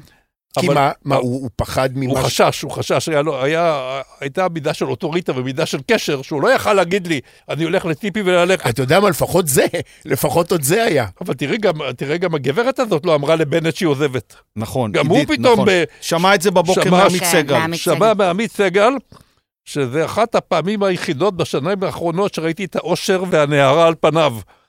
כי, כי הוא כן. פרשן, אבל הוא מסו, היה מסולק מכל צינורות התקשורת האמיתיים. אז אם ראיתם את, את תחנה 12, במה היא עסקה בכל השנה האחרונה? מה המצב היחסי בין לפיד וגנץ, בין גנץ ובנט? אלה הדברים שהם אמרו, כי לא היה לו אינפורמציה. ברגע שהייתה לו אינפורמציה, הוא פרח. והיות הוא פרשן טוב, הוא גם עשה את זה טוב, אין מה- אין מה לדבר. אגב, אבל זה גרם לי לחשוב מה שאמרת קודם על הרשתות החברתיות, בהקשר הספציפית של אה, עידית סילמן למשל, שבאמת, אני חושבת שהלחץ מאוד מאוד מאוד השפיע, ואני חושבת שאם פעם היו צריכים באמת בשביל ללכת ללחוץ על פוליטיקאי, לצאת מהבית, ללכת להפגין, דבר שמעטים עושים בסך הכל בחברה, אמ, היום באמת כל אחד, זה דורש מאיתנו אה, אה, אפס אה, מחויבות ואפס זמן וזה, לשבת ולכתוב איזה נאצה. ליצור איזשהו גל מטורף, ואני באמת חושבת שיש לזה כנראה השפעה מאוד מאוד גדולה, לא רק על התרבות של הבגידות, אלא על, על האימ- האימפקט עצמו מלכתחילה שיש על הפוליטיקאי, שגורם לו לרצות את הזיגזוג הזה בשביל לרצות איזשהו ציבור. סילמן, לפי הערכתי, לא ידיעתי, היא פחות נבהלה מהרשתות החברתיות, והיא יותר נבהלה מהלחץ הפיזי. הקרוב, שהיה הבית. הבעל, הילדים, שפתאום מרגישים רע בתוך התנועה. אה, הדתית. כל הדברים האלה הכניעו אותה. אבל... אה, אבל עוזי, אני- באמת- אה, אני לא אוהב שבנט וכל אלה מסבירים אותה. ואומרים, שמע, היא לא יכולה לעמוד- בלחץ, היא חברת. כנסת, היא הייתה יושב ראש הקואליציה, היא עמדה בלחץ הרבה זמן. היא לא עמדה בלחץ כאשר היה נדמה לה שמשהו כבר מתפגם בתוך הקואליציה, ואולי היא חשבה שמישהו יקדים אותה. אמרו לה שאביר קארה, אני מבינה שזה מה שאמרו לה. רגע, אז, אז עוזי, עוזי, אתה ואלדד, שני ה... יש לכם ביחד איזה 200 שנה בפוליטיקה, אז ת, תסבירו רגע, כי אני באמת אומר, אני אה, אה, אומנם לא כזה צעיר, מצד שני לא כזה מבוגר, אבל מה צריך לעשות, ואם בכלל אפשר לעשות, שדברים כאלה לא יקרו יותר? אני חושב שמה שעוזי אומר, מה שמקופל בדברים שלו, שכל עוד הרשתות החברתיות קיימות, אי אפשר להחזיר את הדברים למה שהיה. זה לא יכול לחזור. זאת אומרת, אבל ה- תראה שבעולם זה לא ככה. זה ככה בעולם. לא? זה ככה בעולם. מי שהפיל עכשיו את התוכנית הכלכלית של ביידן, זה תוכ- שני, שני סנטורים. תוכנית שהייתה אמורה להעביר אותו, גם אותו לכהונה השנייה, וגם את כל הקונגרס לניצחון זה דמוקרטי. היה ספינת הדגל כי שלו. התוכנית שלו היא כל כך טובה לעם האמריקאי, בכלל לא יכולים להיות לה מתנגדים. זה סנטור וחצי, או כמו שעוזי סופר אותם שניים, עצרו את הדבר הזה. אבל שם, אבל שם... זה הם- כמו בגידה, אבל זה אותו ש- אבל- דבר. אבל שם הם לא עוברים ממפלגה למפלגה. בדיוק מה שרציתי להגיד, אתה לא מדבר על, אני חושבת שמה שעוזי אמר מקודם, ואני מאוד מז- מזדהה עם זה בגלל הבית שבו גדלתי, זו סיוון. כשאתה מדבר על, אה, לא דיברת עם עמיר פרץ שנה, ומה שאני שומעת ממך זה הנאמנות, זאת אומרת, את, את המושג נאמנות. בית, נכון? בית לא עוזבים. הרבה שנים דיברו בכלל על, על מפלגות כעל, נכון, הבית הפוליטי שלי, ואני חושבת שיש בך משהו שהיום הפוליטיקאים הצעירים, אין את הדבר הזה בכלל. זאת אומרת, זה לא אני גדלתי בבית מפא"י ואני אמות במפא"י. אבל, אבל, אבל, אבל אבל, אבל, גם אני. לא מרגיש עכשיו שמפלגה אוקיי, היא זה בית מעניין. כמו שהייתה פעם. מהמם. אני לא מרגיש, את, אה, נגיד אני באופן אינסטינקטיבי, אם היה שהבחירות הייתי מצביע כנראה למפלגת העבודה, אבל אני לא מרגיש את החובה. שפעם הרגשתי כן. כי היא מייצגת דברים ברורים לי. כי בדיוק, הכל עכשיו יותר פלואידי, הערכים יותר פלואידים. כולם כבר מפחדים להגיד דברים אבל ברורים. זה בגלל ריבוי המפלגות, כי בארצות הברית למשל, אתה לא תראה את זה, אתה לא תראה את המעבר הזה בין הרפובליקאים ל... ל... ל... אתה, אתה לא תראה את הזיגזוג הזה. נראה לי שאורלי לוי הייתה מסוגלת. את זה- את זה הייתה לא, מסוגלת. אבל היא, היא, היא יחידה בדורה. כן, זה- כן, כן. אז רגע, אז מה, מה, מה אתה בעצם אומר? אני רוצה להבין. השיטה צריכה להשתנות, המפלגות צריכות להתפרק, זאת צריכות להיות uh, בחירות בין פיגורות פוליטיות ולא בין uh, אידאות. איך צריך להתאים את עצמנו למציאות החדשה? כי יש רשתות, זה, זה יישאר. אנחנו לא צפון קוריאה, לא נחסום את זה. איך צריך להתאים אל- את השיטה לדבר הזה? אלדד גם יהיה מפלגות והם ימשיכו להתקיים. אני רק חושב שצריכים להיות אגד של כמה מפלגות. זאת אומרת, אני חושב שאין מקום למרצ לבד ולמפלגת העבודה לבד ולגנץ. לבד, וגם בימין זה צריך להיות. אז זה מה שאמרה סיוון, זה בעצם לעשות פה שתי מפלגות. מפלגה לא, לא, שהיא שני ימין, גושים אולי. שני גושים אולי. יהיה- יהיה ארבע. יהיה, תמיד יהיה מפלגה דתית, חרדית. חרדית, תמיד יהיה מפלגה ערבית. ערבית. אוקיי. ואני אומר לכם שיש לי קילומטראז', לא 200 שנה, אבל יש לי קילומטראז' לא, זה היה עם 200 בניסיון אלדד. ניסיון לקרב את, אה, את הערבים לרשימה אחת. זה פשוט דבר שלא ייתכן. המכון לדמוקרטיה ניסה פעם לערוך אה, סימפוזיון של אינטלקטואלים יהודים וערבים, להגיע למכנה משותף על חוקה לישראל.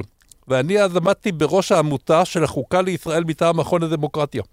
ולא הצלחנו להגיע עם אנשי חד"ש, אפילו הכי מתונים ביניהם, לשום מכנה משותף בהגדרה היסודית של מדינת ישראל.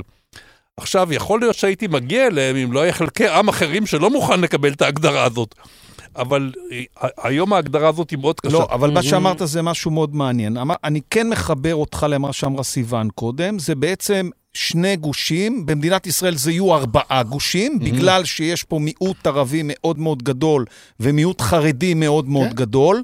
יהיה גוש חרדי, גוש ערבי שמאחד כל המפלגות הערביות, גוש חרדי ושמאל. שמאחד את כל המפלגות החרדיות, יהיה גוש שמרני וגוש ליברלי, או ימין ושמאל כמו לא, שקראו לא, אני לזה. חושב ששמרני וליברלי זה בדיוק העניין. אין כבר ימין ושמאל. רגע, בסדר, לא חשוב, אבל זאת הכוונה. זאת אומרת, אין מקום יותר לרזולוציות תראה, האלה. אה, צריכים אבל לזכור דבר אחד, הגוש של הימין הוא גדול מאוד, כי היום הוא באמת מכיל בתוכו את כל הדתיות הלאומית.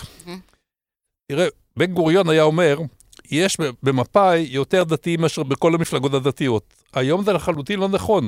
כשאתה רואה אדם עם כיפה, אתה כבר יודע מה הוא חושב. נכון. נכון. רק לעיתים רחוקות אתה רואה... שהוא חושב אחרת אה, ממה שהוא שחשבת שהוא אחרת ממה מצביע. שחשבת אבל זה משהו. אבל באמת של העשר שנים האחרונות, פחות. זה לא משהו ש... שהיה... זה, זה תופעה מאוד מאוד חדשה, שדתי הוא ישר מזוהה בימין.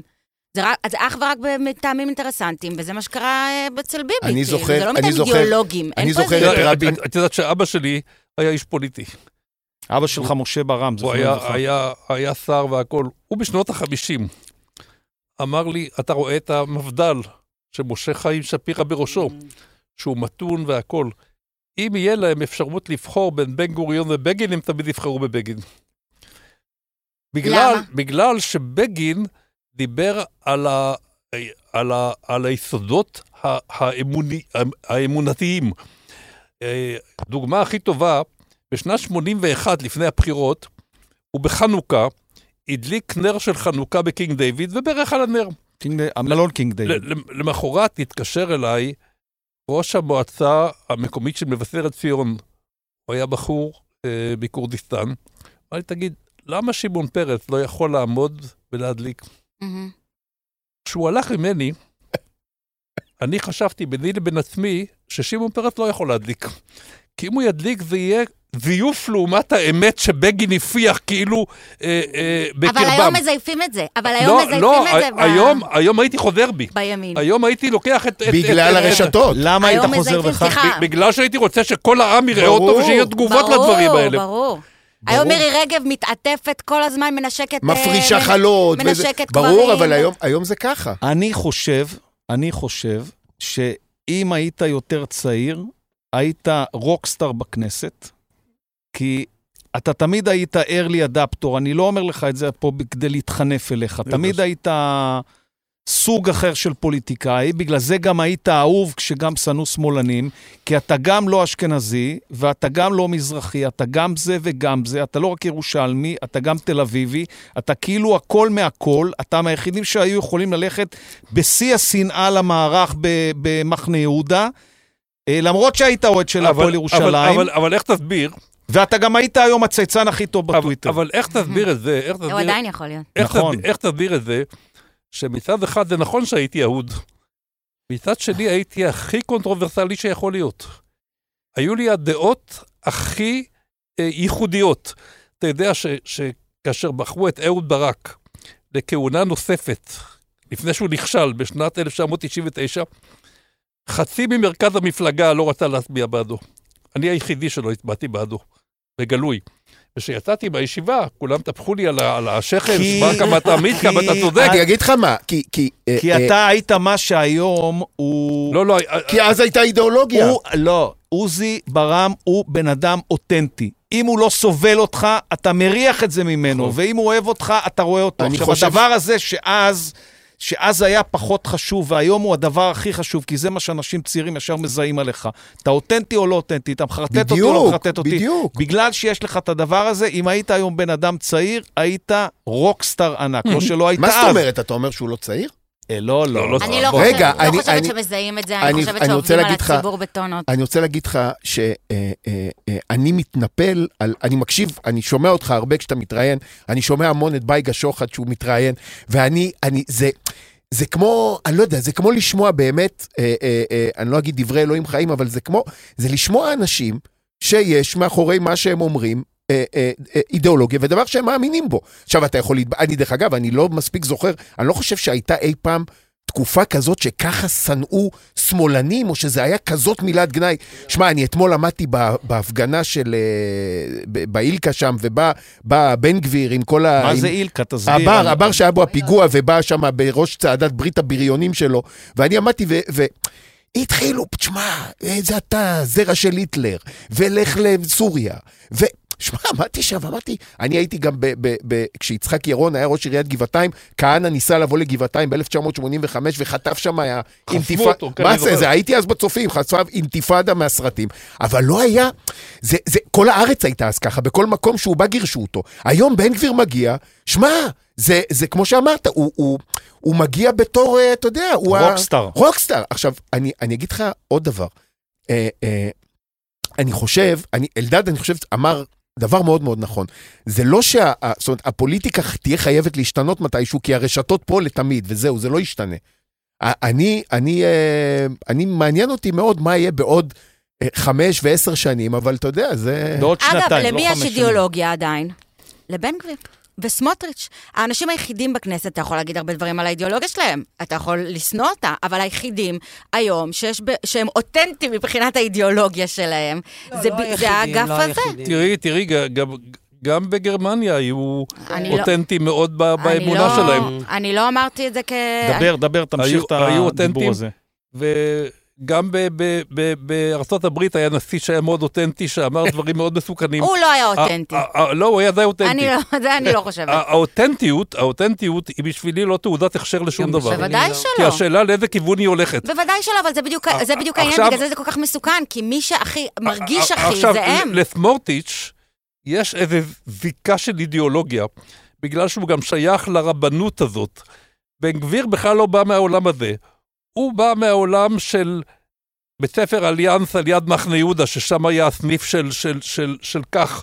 הוא היה מגונה, והקבוצה היחידה שהייתה שרה למרותו הייתה לה פמיליה.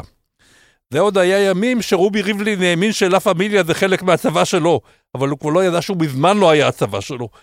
והוא דרך לה פמיליה. הוא הגיע, ופתאום מירי רגב באה פעם לאימקה, נכון. ואמרה, לה פמיליה זה כותל המזרח שלנו, אז גם... אה, אה, הכשירה, הכשירה את הצטלמה השרשרת. איתם. היא הכשירה אותו. עכשיו, היא כבר במצב שהוא צריך להכשיר אותה, אני כן, חושב. כן, כן. עוזי, רגע, רגע, אתה אבל... לא נראה בן 85 בשום צורה. אה, אתה תהיה פה אחרי פסח עוד פעם, כי יש לנו עוד מלא מלא מלא מה לדבר איתך. אפשר משפט אחרון? בטח. אתה יודע, בגלל שאנחנו שנינו חולים במחלה הזאת של הכדורגל, אז אני פתאום דיברתי על זה עם אלדד היום בבוקר, שאיכשהו עוד פתאום נהיה שכאילו כל הזמן מזלזלים בקבוצות ומזה וזה, פתאום המקום היחיד שאתה עוד איכשהו מתבייש אולי, שגם פעם זה לא היה, אבל אה, זאת אומרת, גם פעם זה לא היה, אבל אני... המקום הזה שכדורגלנים לא עוברים מהפועל למכבי, ממכבי להפועל. ואם עוברים, הם עוברים. לא. אם הם עוברים, הם באמת שנייה, בוגדים. פ- פעם זה היה, פעם זה היה, אני עוד זוכר תקופות ששמעון גרשון עוברים. עבר מהפועל תל אביב לביתר. עוברים, אהוד הוא בן נשרף. טובים, עוברים. אהוד בן טובים. לא עבר, דרך או, אגב. בסדר. שכונת התקווה בערה, הוא לא עבר בסוף. בסדר, אבל עוברים, עוברים. הוא לא עבר. כשאבוקסיס- רצה לעבור מביתר למכבי, לא, עכשיו שכטר עבר ממכבי לביתר כן, הפועל. אבל עכשיו- לא, עכשיו זה בדיוק כמו אז. עזוב, אף פעם לא, הדשא לא היה אף פעם ירוק, בוגדנות אנושית זה אבי קיימת. לא זה אבי מאז עזב ימי אותנו. אדם נכון. וחווה. לא נשכח ולא נסלח. אני לא אשכח את המשחק שראיתי בלייב, שנדמה לי זה היה פיגו, עבר מריאל מדריד לברצלונה, או ההפך, ש- הפוך, שזרקו לו גרונות שחוטים של תרנגולות. הוא עבר מריה לברצלונה. מריאל לברצלונה, גרונות שחוטים. אני אומר, אתה יודע מה? אולי אוהדי כדורגל הם לא כאלה חוליגנים, כי הם יודעים להעריך. נכון, יודעים להעריך נאמנות. עוזי, שתהיה לך יום הולדת שמח. אני ממש. מקווה שחגגת. מלא. אה, אתה עוד מעט תהיה פה עוד פעם, אחרי פסח. אה, יש לנו מלא, מלא, מלא מה לדבר איתך, ואתה לא נראה בן 85 בשום, עזוב, לא בשום נראה, צורה. תראה איזה זיכרון יש לו, הוא זוכר כל שנה מה היה בכל מפלגה, תכף תראי שהוא מתרומם מה מהכיסא, זה? תראי איזה זקיפות קומה.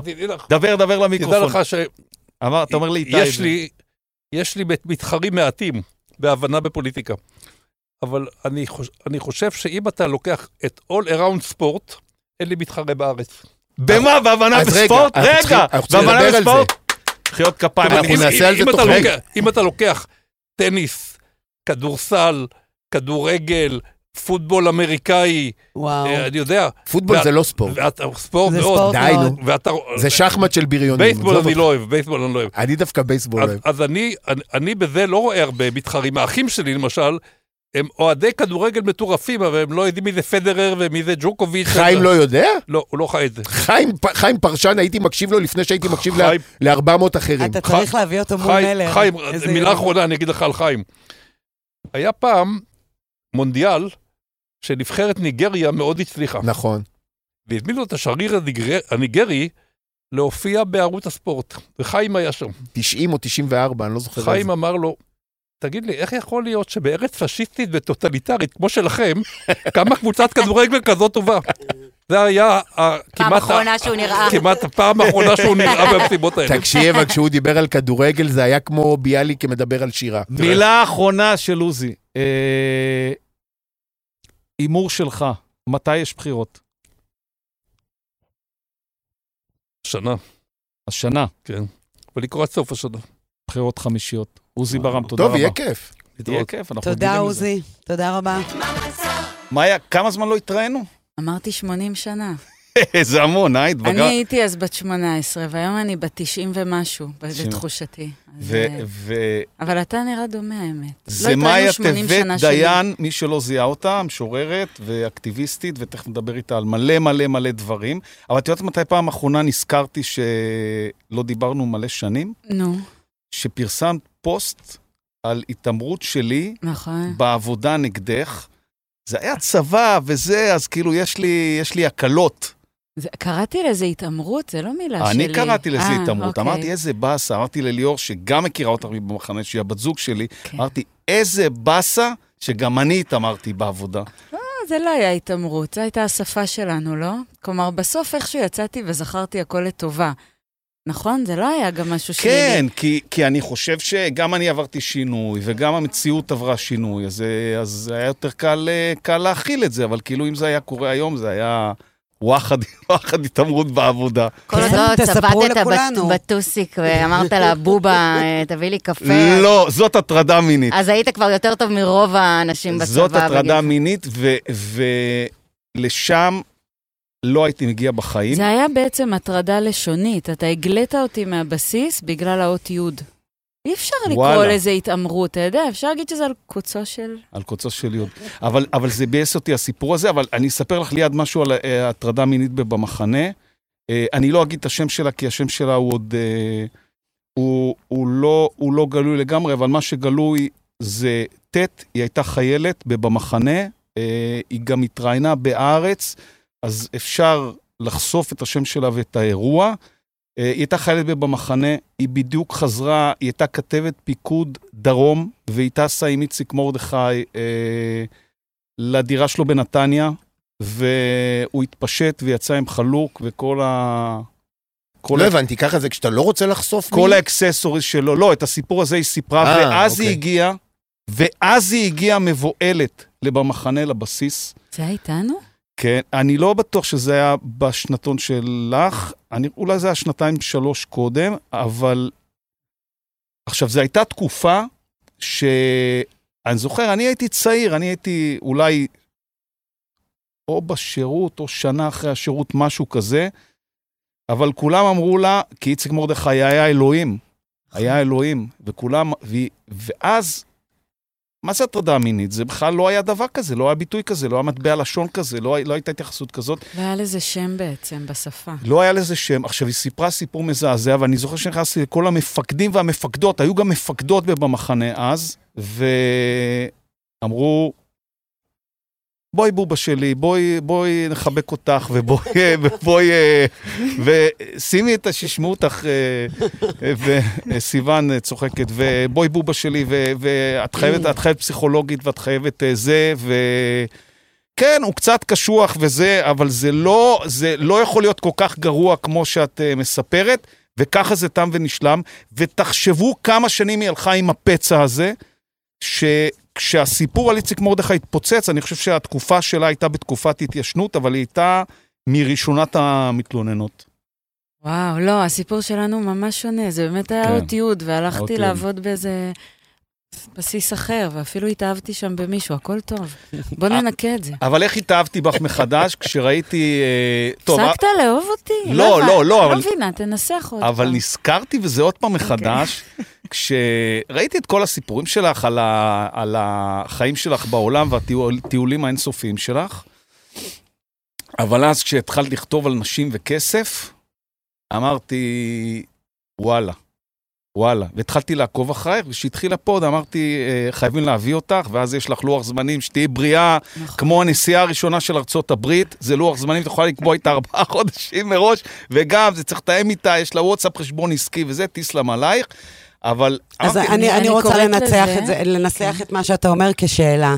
כי מאיה קוראת לזה, אם אני לא טועה, לספר, הגיע הזמן לספר סיפור חדש, נכון? כן. ופשוט זה מזכיר לי שאני ואלדד פה לפני השידור, אה, אלדד שאל אותי למה אני מבואסת, אמרתי לו, יום ראשון בא אליי חזק מדי.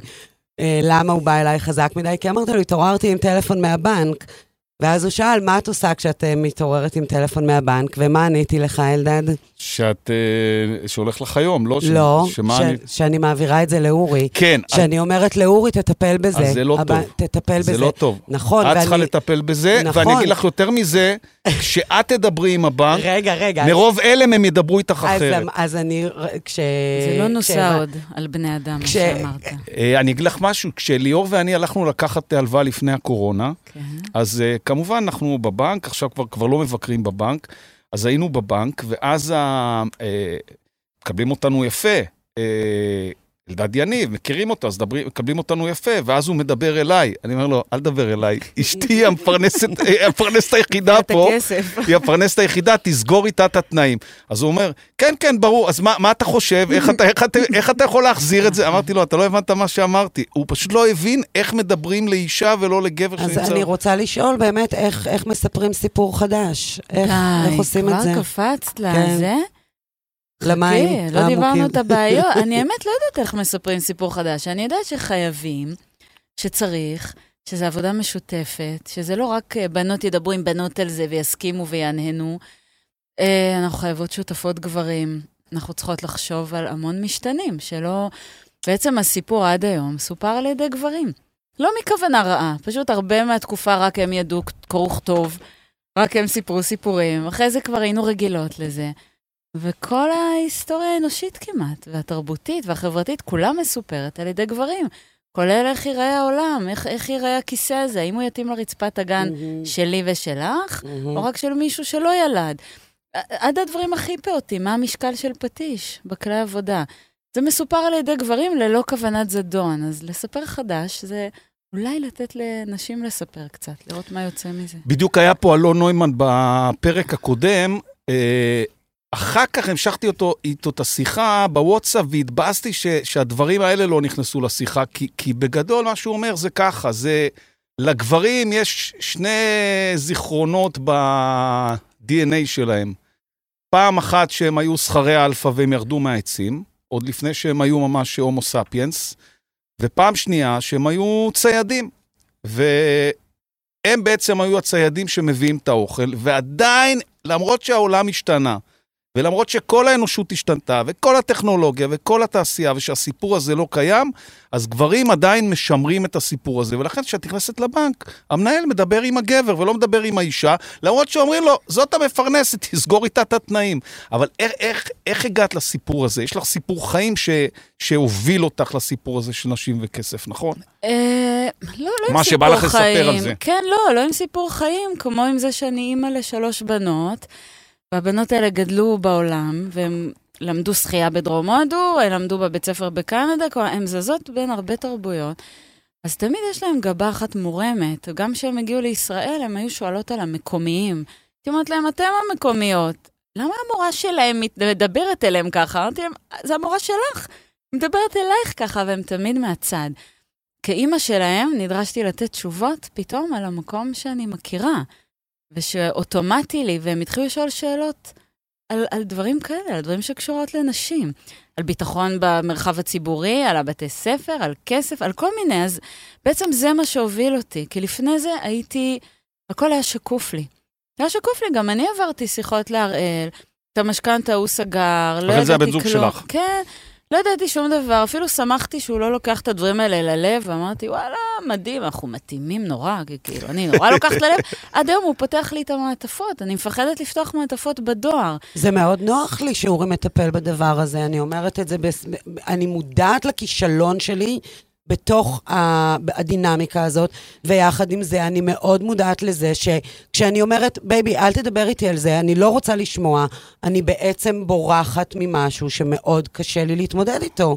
שזה בסדר, אגב. לברוח מדברים שקשה להתמודד זה לא נורא. כלומר, כל עוד את נשארת נשואה לאורי, טפו טפו, והכל בסדר, ואורי בריא, טפו טפו, והכל מתנהל, אז, אז הכל טוב. אבל זה לא המצב הזה שגבר שולט בכסף וגבר גבר שולט בכרטיסים ובתזרים ובכמה מותר להוציא וכמה אסור להוציא ולמה קנית את זה ולמה אתה קנית את ההוא. מציג את זה בצורה, כאילו, זה לא הצורה שלי כל כך. אוקיי. זה לא הגבר שולט בדברים האלה, זה הגבר נתקע עם הדברים האלה. הוא נתקע עם עול מטורף, הוא הארנק של הבית, הוא מוצא את עצמו עושה דברים שהוא לא אוהב, כמו ללכת למוסך, כמו להעביר uh, את האוטוטסט, כמו לסחוב את המים המינרליים, כמו מיליון דברים שהוא לא אוהב יותר מאיתנו לעשות.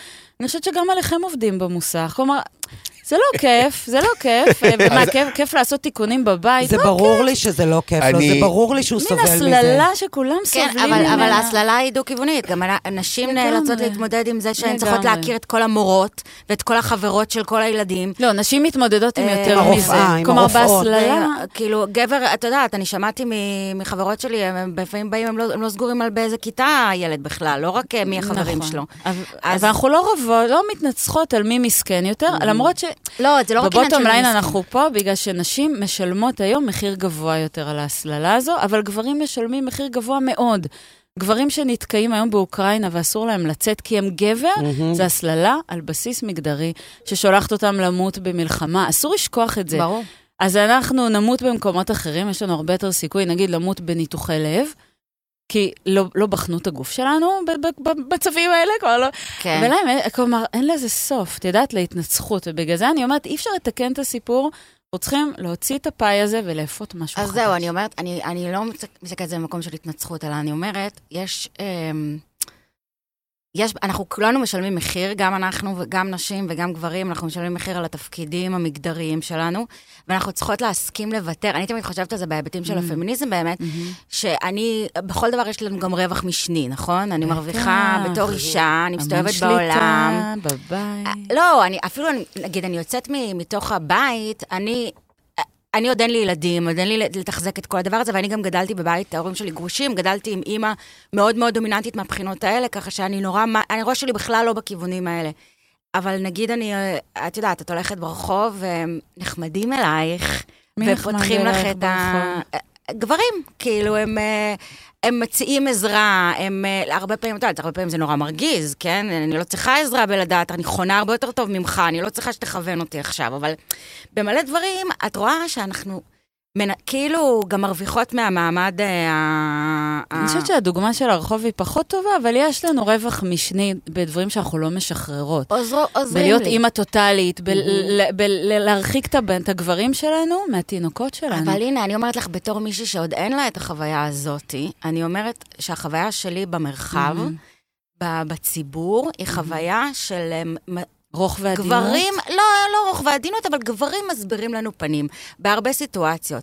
ושואלים אותך אם לעזור לך עם זה, ואם לסחוב לך זה, ולא תמיד זה נעים לך, אבל... ויש פמיניסטיות וואו, שיחטפו מדהים, חום על זה. אני, מה- לא, זה- אני, החוויה שלי אז- במרחב היא מאוד שונה מזה. גם אז, שלי, אז מאוד. איך מסדרים, איך מסדרים, כשמדברים על, מדברים על אה, ממצב שגברים שולטים ו, ונשים מקבלות עכשיו שוויון, מקבלות את מה שלגברים היה כל השנים, אז איך, איך מנסחים את השוויון הזה? איך מנסחים מצב ש... אנחנו לא מדברים על שוויון, אלדד, כי אנחנו לא לא? סימטרים. לא, הרי מה דיברתי הרבה לאחרונה על שירותים ציבוריים? בשירותים ציבוריים יש שוויון.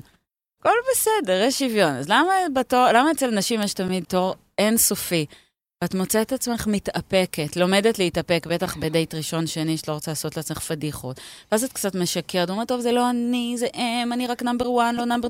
זה תורים, את עומדת תורים, תורים ארוכים. וואו. למה אני לא יוצאת מהבית עם הילדות שלי בלי שהן עושות פיפי לפני?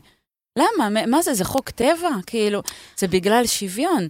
אבל אין בינינו שוויון. אבל זה בדיוק ההבדל בין שו- שוויון פורמלי ושוויון מהותי. הרי שוויון פורמלי אומר אותה מספר תאים, אותו זה, אבל שוויון Mhm. מהותי אומר, יש פה הבחנה שהיא אמיתית בינינו. וכולנו היינו, בדיוק הייתי, שהייתי עכשיו בלונדון, ב- בווסט-אנד, בהצגה.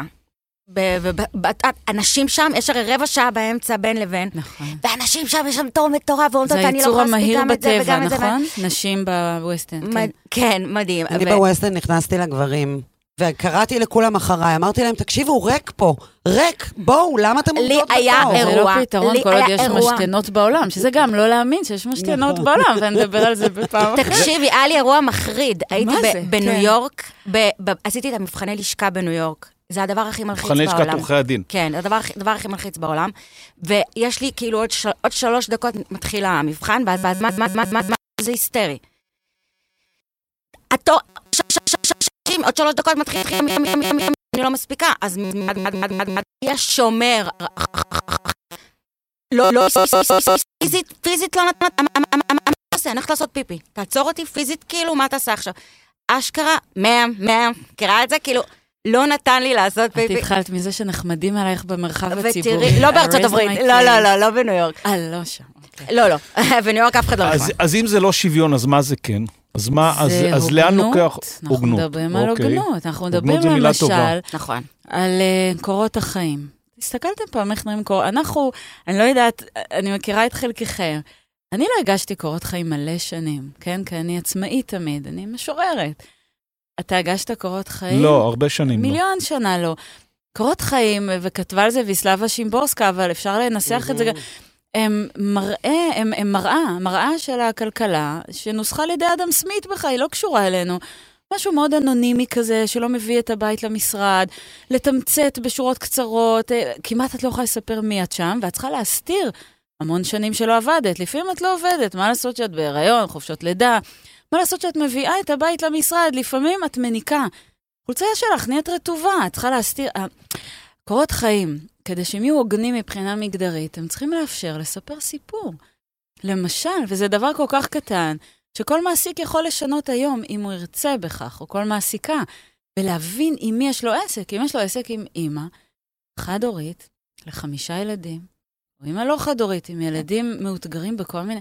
בואנה, אני רוצה את האימהות האלה שיעבדו אצלי. ברור. הן העובדות אה, הכי טובות בעולם. בטוח, ברור. אבל היום הקורות חיים. מוחקות אותם, כי יכול להיות שהיא עשר שנים הקדישה למ- למשפחה שלה במה שנקרא עבודה לא משולמת, שקופה לגמרי, שלא נספרת בתוצר הגולמי של מדינת ישראל. היא עבדה עשר שנים, כמו לביאה, אבל אסור שזה יהיה בקורות חיים. או אם היא תהילה בעולם, אני רוצה לדעת את זה. וזה צריך להיות גם במשכורת, אם ככה. זה צריך להיות בהכל, הוגנו- כמו בתמחור, באיך מתמחרים שעות עבודה. איך נגיד, אומרים, בארצות הברית אה, קראתי איזה, איזה טענה ששעות נוספות בעבודה הן המצאה גברית של גברים שלא רצו להגיע לשעת ההשכבה. אין לי מושג אם זה נכון, אבל זה טוב. מהדהד לי היגיון, כאילו זה... סיפור...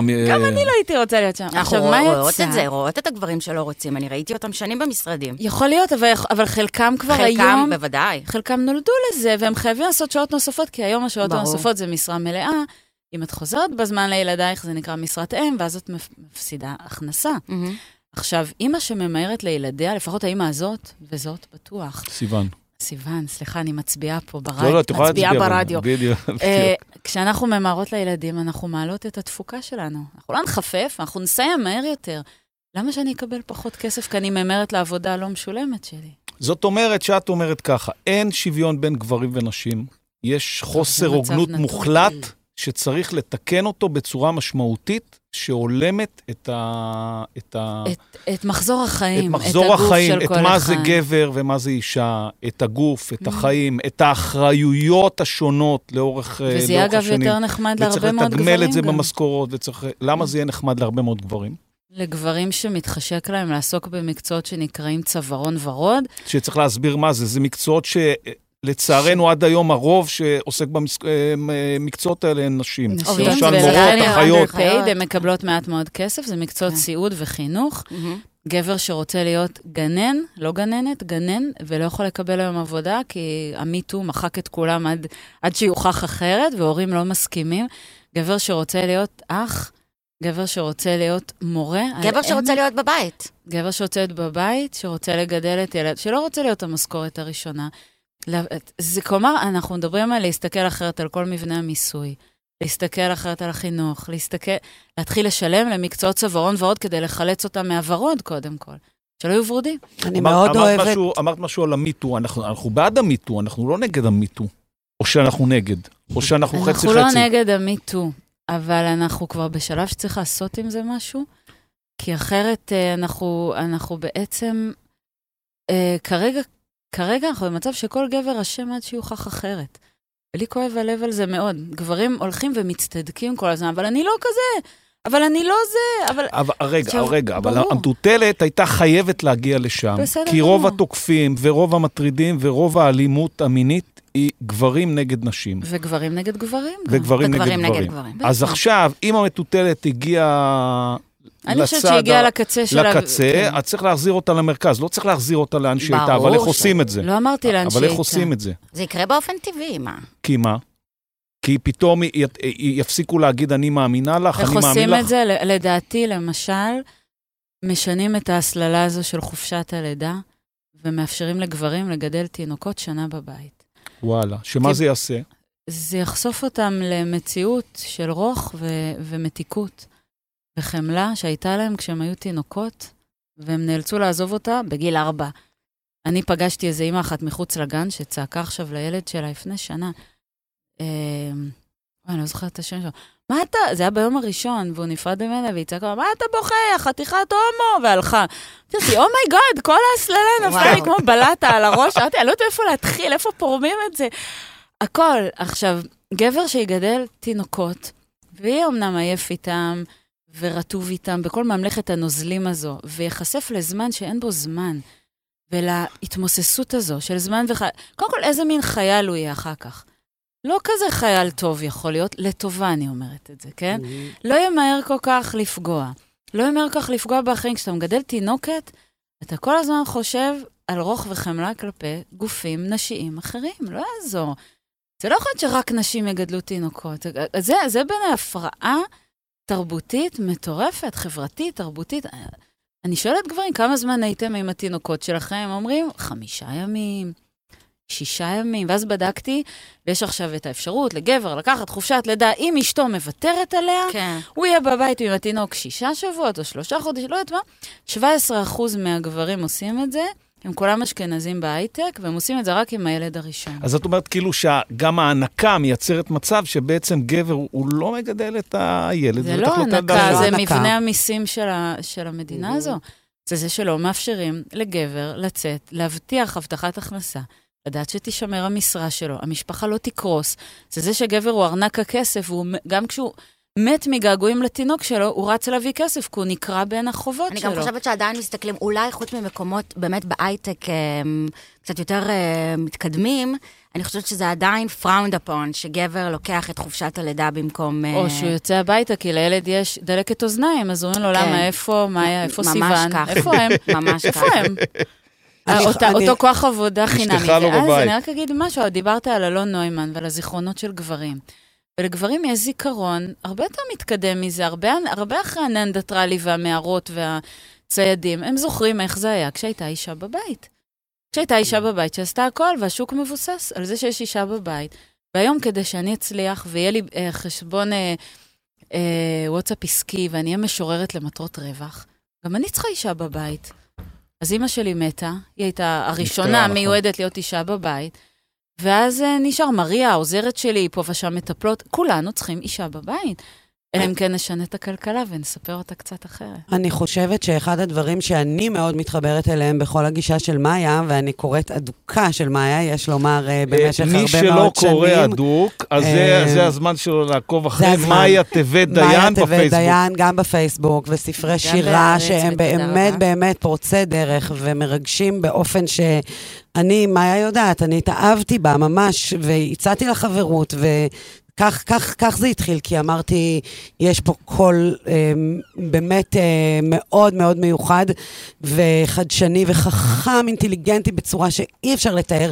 ואחד הדברים שאני מאוד אוהבת בגישה שלה זה באמת שאין פה התנצחות, זאת אומרת שאין פה צד קורבן וצד מקרבן, אלא להגיד בקול רם, תקשיבו, כולנו קצת נדפקנו, עכשיו בואו נסתכל על, ה, על, על, על, על, על הדפיקויות האלה, לא בעין אה, אה, לוחמתית, לוחמתית, לוחמנית. אומרים? לוחמנית. לא בעין לוחמנית. נכון, לוחמתית זה חמוד. כמו חתול. אה, לא בעין לוחמנית, אלא באמת, אה, ואני רואה את זה מאוד כשאני מגיעה הרבה פעמים לייעוצי הנקה, אני עושה ייעוצי הנקה לנשים, וכולם מסכנים שם. זאת אומרת, גם האישה שמגיעה מבית חולים, והיא לבד עכשיו בבית כי אימא שלה מתה, ואין מי שיעזור לה, וכשאני שואלת אותה, איפה הבן זוג שלך? אז היא אומרת, הוא היה חייב ללכת לעבוד, כי עברו כבר חמישה ימים, ואני גם הייתי כבר יומיים לפני זה עם זירוז, אז... מה שנקרא, הוא כבר לקח הוא כבר. לקח את השבוע שלו, ועכשיו הוא צריך לחזור להייטק, וליבי יוצא גם אליה וגם אליו באותה מידה. נכון. אני אגיד לכם, אנחנו בקנדה, נולדה לנו ילדה שלישית, והיא כל כך נחתה עלינו בהפתעה, גם הייתי בת 40. בכלל, כאילו, עד היום אני קוראת לה הנכדה שלי. כאילו בשוק שילדתי נכדה לעצמי. איזה מעשה אלטרואיסטי ונוח וסלף ספישנט כזה. זה העתיד שלי, כן? אז בואי. כן, כן, לא, זה גדול, זה סטארט-אפ גם, אפשר לדבר על זה. ו... והראל היה בבית, כי בקנדה יכולנו לבחון מחדש את חיינו, ופשוט שינינו הכל. כל המבנה הכלכלי, את כל היחס לעבודה, לזמן משפחתי, לחשק שלנו. פשוט היית בבית איזה שנתיים, או אולי שלוש, ולדעתי, האמת לא שאלתי אותו, אבל מה- מאיך שאני רואה אותו, פשוט השתנה מהקצה אל הקצה. מזה שהוא גידל את, הנכדה שלנו. בגלל. החשיפה הזאת לרוך, מה שאמרת קודם. לארוך למתיקות. לקושי, לקושי. הבן אדם קלט איזה מחזורים מטורפים של כביסות, של אוכל, של שעות, הוא איבד את הזמן גם. עכשיו, לאבד את הזמן, זה קורה בהודו במקדשים, מכניסים אותך למקדש, עד שאתה בכזה סללום מטורף, אתה לא יודע איפה החוץ, איזה שעה עכשיו, לאן אתה הולך, אתה קמע לאיזה נקודת אור. בואנה, לגדל תינוק זה להגיע לנקודת שבירה, ושוב, אני אומרת, לטובה, כי זה מפרק אותך, ואז אתה מורכב מחדש. מתי לגבר יש הזדמנות להתפרק ולהיות מורכב מחדש? היום, במבנה הקיים, שגברים פעם, לפני כמה מאות שנים, יצרו אותו. מתי יש לכם את ההזדמנות? זה מדהים. להישבר, להיבנות מחדש. אישה עושה את זה גם הורמונלית כמה פעמים בחיים שלה, וגם גם חברתית. נכון, היא עושה את זה פעם. בחודש, נכון מאוד. אז גבר יש לו לא, משבר. נכון מאוד, ממש. נכון גם מאוד. מעבר לזה, את נכון נגמלת מאוד. מאסטרוגן, את אישה אחרת. את בכלל מתקבלת למחזור ומקבלת מחזור, את אישה אחרת. נכון מאוד.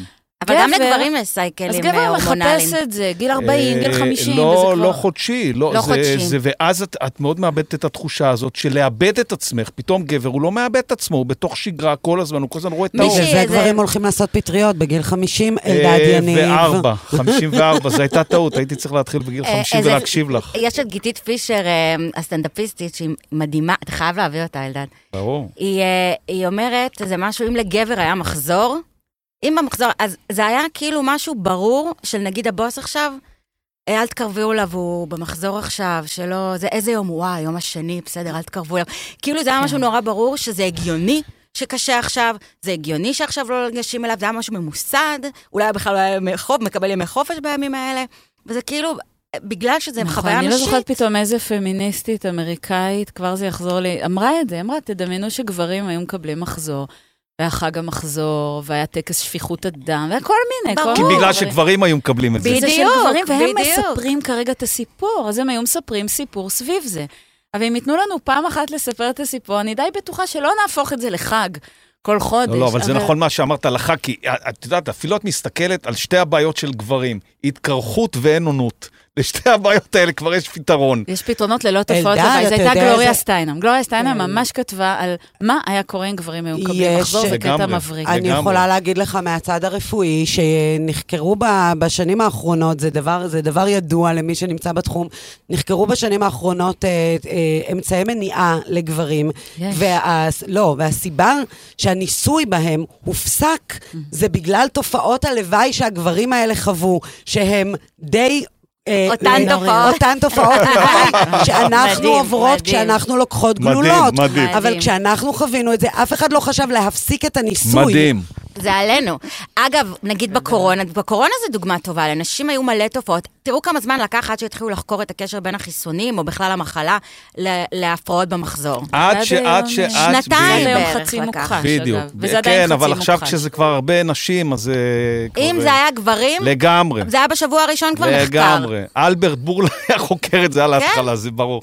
לנו גם אמרו כל מה שאנחנו, כל, כל אישה שאני מכירה והלכה לרופאה שלה עם הדבר הזה, היא אמרה לה, כן, אומרים ש... אבל זה כנראה לא... כאילו כן. אז מתחילים אגב, לפקפק. צריך גם לדבר על זה, על נשים שמכחישות נשים. ברור. על נשים שמכחישות שכר של נשים, על נשים שמתקמצנות על העוזרת עכשיו לפני פסח. רגע, תגידי על זה עוד כמה משפטים לפני שנסגור את השיחה.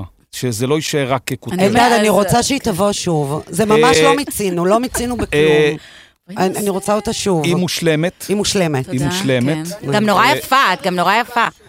היא מושלמת, אני לא חושבת שלא יראו את זה. והיא נורא כאילו. יפה ונורא חכמה. ו...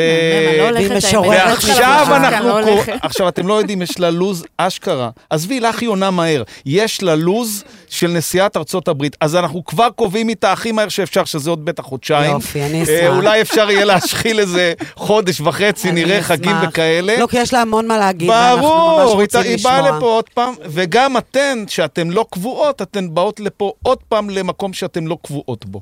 וואו. כן, אה, אלדד, בוא, זהו, החגיגה נגמרה, זה זה לא יהיה כל שבוע עכשיו. אה, אה, זהו. מאיה, את הכנסת להם רעיונות לראש, אבל בצדק. שמחה, תודה. טוב, אנחנו חולים עלייך ממש, ועכשיו המבחן שלכם. מאיה טבת דיין, אתם לא לה- להיות חברים שלה, אבל אתם יכולים לעקוב אחריה, היא לא תאשר חברות לכולם, אבל אתם יכולים לעקוב אחריה בפייסבוק, ואז אתם מגיעים לכל ההרצאות שלה וכל הזה, ולכל הזה, ולכל זה, ולכל הזה. אה, אתם לא תצטערו, אתם ממש ממש תגידו לנו תודה תודה. רבה. היה כיף מתים. עלייך, אחותנו. תודה רבה. תודה, מאיה. תודה. מיקי רוזנטל הגיע סוער, לא בגלל שהוא לחוץ בזמן, כי תכף יש ליברפול, כשאתם תשמעו את זה כבר אתם תדעו אה, אם ליברפול ניצחה או הפסידה. אה, והאמת היא שקבענו כבר לפני כמה שבועות, כי קראתי את המאמר שלך, אתה איש פוליטי ואתה איש סוער, ואתה איש שעשית שינויים פה מדהימים. מי שראה את שיטת השקשוקה בעיניי זה אחד השינויים הכי חשובים במאבק הון שלטון שקרה בישראל. אבל פתאום אני קורא מאמר, אה, מאמר בהארץ, שגם אני וגם סיוון דיברנו עליו בשידור חי, כי סיוון, אתה לא יודע, אבל היא ילידת אה, עין גדי, והיא מכירה את ים המלח שעליו כתבת, על שהוא- כל גביש וגביש. שהוא היה ים, נכון. שהוא היה ים, לא שהוא נכון. היום שלולית. והדבר שהכי החריד אותי במה שכתבת, זה שאני בן אדם 54, ונניח שאני אהיה בריא ואני אזדקן עד גיל 80, משהו כזה. ברור. לפי המאמר שלך, אני אראה את ים המלח הופך לשלולית, זה מה שכתבת. אם אתה, יכול להיות שעוד אתה תראה את השלולית, אבל נכדיך, אם לא נעשה שום דבר, בטוח אה, יבקרו בשלולית הזאת, והים ה- בדרך לי, ל, ל, אה, לאובדנו, ים המוות, אה, וזה לא, זה, במקרה הזה זה משחק מילים ממש אה, אמיתי. אה, אבל מה שאתה הקצב- כתבת, של הירידה מה של- שאתה כן. כתבת, בשונה מכל הדברים שנגרמים בגלל הטבע או בגלל משבר האקלים, ים המלח הוכחד או הולך להיות מוכחד רק בגלל יחסי הון שלטון. לא רק, כמעט, אבל זה כמעט, מעשה, זה, כמעט. מע- כמעט, זה מעשה אז ידי אדם. תסביר את זה. קודם כל, הנסיגה של הים, שהוא כבר הגיע בנפחו לחצי ממה שהוא היה לפני 50 שנה, היא מעשה ידי אדם. אנחנו, חלק ניכר מהמים שזרמו בירדן ו- וקיימו את ים המלח, אנחנו לוקחים אותם אה, אה, לשתייה ו/או לאגירת מים בכנרת, והחלק האחר, כמחצית מהמים שחסרים לים המלח, נלקח על ידי משפחת עופר כי"ל, כדי... כימיקלים לישראל, כימיקלים שהופכת את זה לישראל, לתעשייה ולכסף. הם שואבים מהאגן הצפוני של ים המלח לאגן הדרומי שמת כבר, כבר לא קיים, יש שם רק בריכות אידוי. שם התהליך של ייצור האשלג וכולי נעשה על ידי זה שהם מאדים את המים של ים המלח, ונשאר שם איזה חומר, וממנו מייצרים אה, אה, כל מיני מוצרים. והתוצאה היא שים המלח הולך ונכחד. וזה. והמדינה בעצם, בעצם, מאפשרת לאחים עופר ולכימיקלים לישראל לעשות את זה, כי כל פעם היא מאריכה להם את הזיכיון, רישיון, לא משנה איך קוראים לזה. איך אתה אומר? לקחת את המים שנותרו באגן הצפוני, לאגם הדרומי שכבר אין בו מים, יש בו רק בריכות אידוי, ובעצם מדינת ישראל מאפשרת למשפחה שעושה מזה כסף, למחוק את ים המלח מהמפה. אז קודם כל צריך להגיד, גם לפני משפחת עופר, המדינה אה, עסקה, עשתה את אותו דבר. וזאת אה, שיטה... לפני שהפריטה את כימיקלים לישראל. נכון, היא הייתה, כימיקלים לישראל הייתה בבעלות המדינה, והפקת האשלג, שהוא התוצר העיקרי שמפיקים מים המלח, אה, נעשית בצורה כזאת כי היא הצורה הכי זולה בעולם. כי יש, אפשר לכרות אשלג במכרות, אפשר לכרות... זה פשוט זול, וזה בסדר, אבל, וכאן יש את האבל הגדול, אוקיי, בעבר, לפני 50 ו-60 שנה, לא הבנו את המשמעות. עכשיו אנחנו כן מבינים את המשמעות. המשמעות של נסיגת ים המלח הוא הרס טוטאלי של כל האזור של ים המלח. הבולענים האלה הם, כתוצ... הם תוצאה, הבולענים שאנחנו רואים, הם תוצאה של שאיבת המים, של ירידת המפלס. היום אתה לא יכול לגשת לאף חוף בכנרת, ב- בים המלח. אין חוף אחד שאתה יכול לגשת, מלבד החופים המלאכותיים שנוצרו לצד, לצד הבריכות, בריכות האידוי, ושם יש מלונות, ובכל שאר ים המלח אין, אין- אין גישה כבר יותר. אז במקום, יש פלא טבע, באמת, גיאולוגית, אה, מקום תיירותי נדיר. אה, נכון, נכון. אה, אה, לחוף אתה לא יכול לגשת, תיירות אי אפשר לפתח שם, אנשים לא יבואו לגור שם, כי מה, מי רוצה לגור ליד אה, בורות אה, אה, ובולעניים, ובלי מקומות פרנסה. ואני, המאמר שלי קרא קודם כל לשנות את השיח סביב ים המלח, כי עד היום דיברו, והמ- והמדינה דיברה רק במונחים של כמה רווחים אנחנו נפיק מהים הזה, או כמה תמלוגים הממשלה תקבל מהאחים עופר. שמחת זקנתי. זאת אומרת, אנחנו לא נהיה, הים הזה שקיים בתצורה הנוכחית שלו בערך כ-12 אלף שנה, ובתצורות אחרות מיליוני שנים, בני אדם הולכים להעלים אותו. למה? כי הם, הם גרידים, כי הם רוצים כסף, כי הם רוצים יותר כסף. ואני קראתי למדינה שבשנת 2030 יש עוד פעם מכרז על ים המלח. במכרז דינו להיכשל. למה דינו להיכשל? כי במנד... ברישיון ההיסטורי שכימיקלים ישראל קיבלה, יש לה זכות סירוב ראשונה. מה, זה, מה המשמעות של זכות סירוב? שאם אתה תציע, נאמר, אה, שני מיליארד שקל במכרז, אז, אה, אז משפחת עופר תגיד, אוקיי, אז גם אנחנו מגיעים, מציעים שני מיליארד, והם יקבלו את המכרז. מי ישתתף במכרז כזה? אף אחד. והתוצאה היא שהם הולכים לזכות במכרז בכל מקרה. ואני אמרתי, קראתי במאמר לשנות את השיח, כלומר, שהמדינה תגיד, אנחנו לא מעניין אותנו עכשיו התמלוגים, מי שישקם את ים המלח הוא זה שיזכה במכרז. זאת אומרת, להוסיף תנאי במכרז. ש- התנאי, לשנות את הפרמטרים של המכרז, ולהגיד, תראו, אנחנו לא, אנחנו עכשיו אומרים ככה, מי ש... אנחנו נפתח או, או נגדיר את השיטה שבה קודם כל עוצרים את הנסיגה של הים. מטר וחצי כמעט בשנה. הים נסוג, מטר וחצי. אי אפשר להבין את זה בכלל. כשאני הייתי ילדה, בנו את אה. חמי עין גדי אה, בשנות ה-80, בנו את חמי עין גדי. אה, למרגל... ממש אה, הים למרגלות הבניין.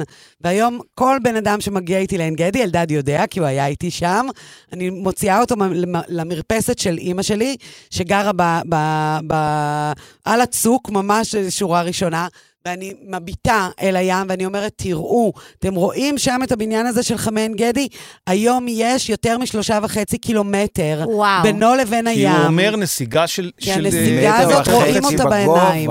כן. בעצם וחצי בגובה, אני לא מדבר עוד על השטח. זה מדהים. השטח של הים היה 1,500 קילומטר מרובעים, והיום הוא 750 מה זה, קילומטר מרובעים. ממש- אז אנחנו חצי.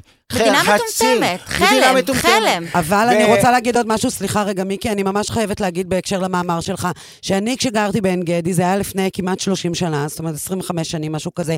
כבר אז, באמת, אה, אה, התחיל הנושא הזה של הבולענים ול- ולדבר על הבולענים, ואני זוכרת את עצמי עוד מנסחת מכתבים ל- ל- ל- לממשלות שהיו אז, ול- ו- ולראשי, ה- ל- ל- ל- למובילי, ה- ה- ואף אחד, זאת אומרת, לא עשה עם זה כלום. אבל אני מה מדברת איתך שמיקי לפני אומר, 30 מיקי שנה אומר כבר. משהו, יש משהו מאוד חכם. מיקי אומר, מה שהיה היה. אז נכון. לא ידעו המון דברים, אז עישנו במטוסים, לא ידעו, נסעו בסוסיתא בלי חגורות בטיחות לסיני. אני זוכר, ההורים שלי שמו אותנו מאחורה. עכשיו יודעים. כן. הוא אומר, הולך להיות מכרז ב-2030.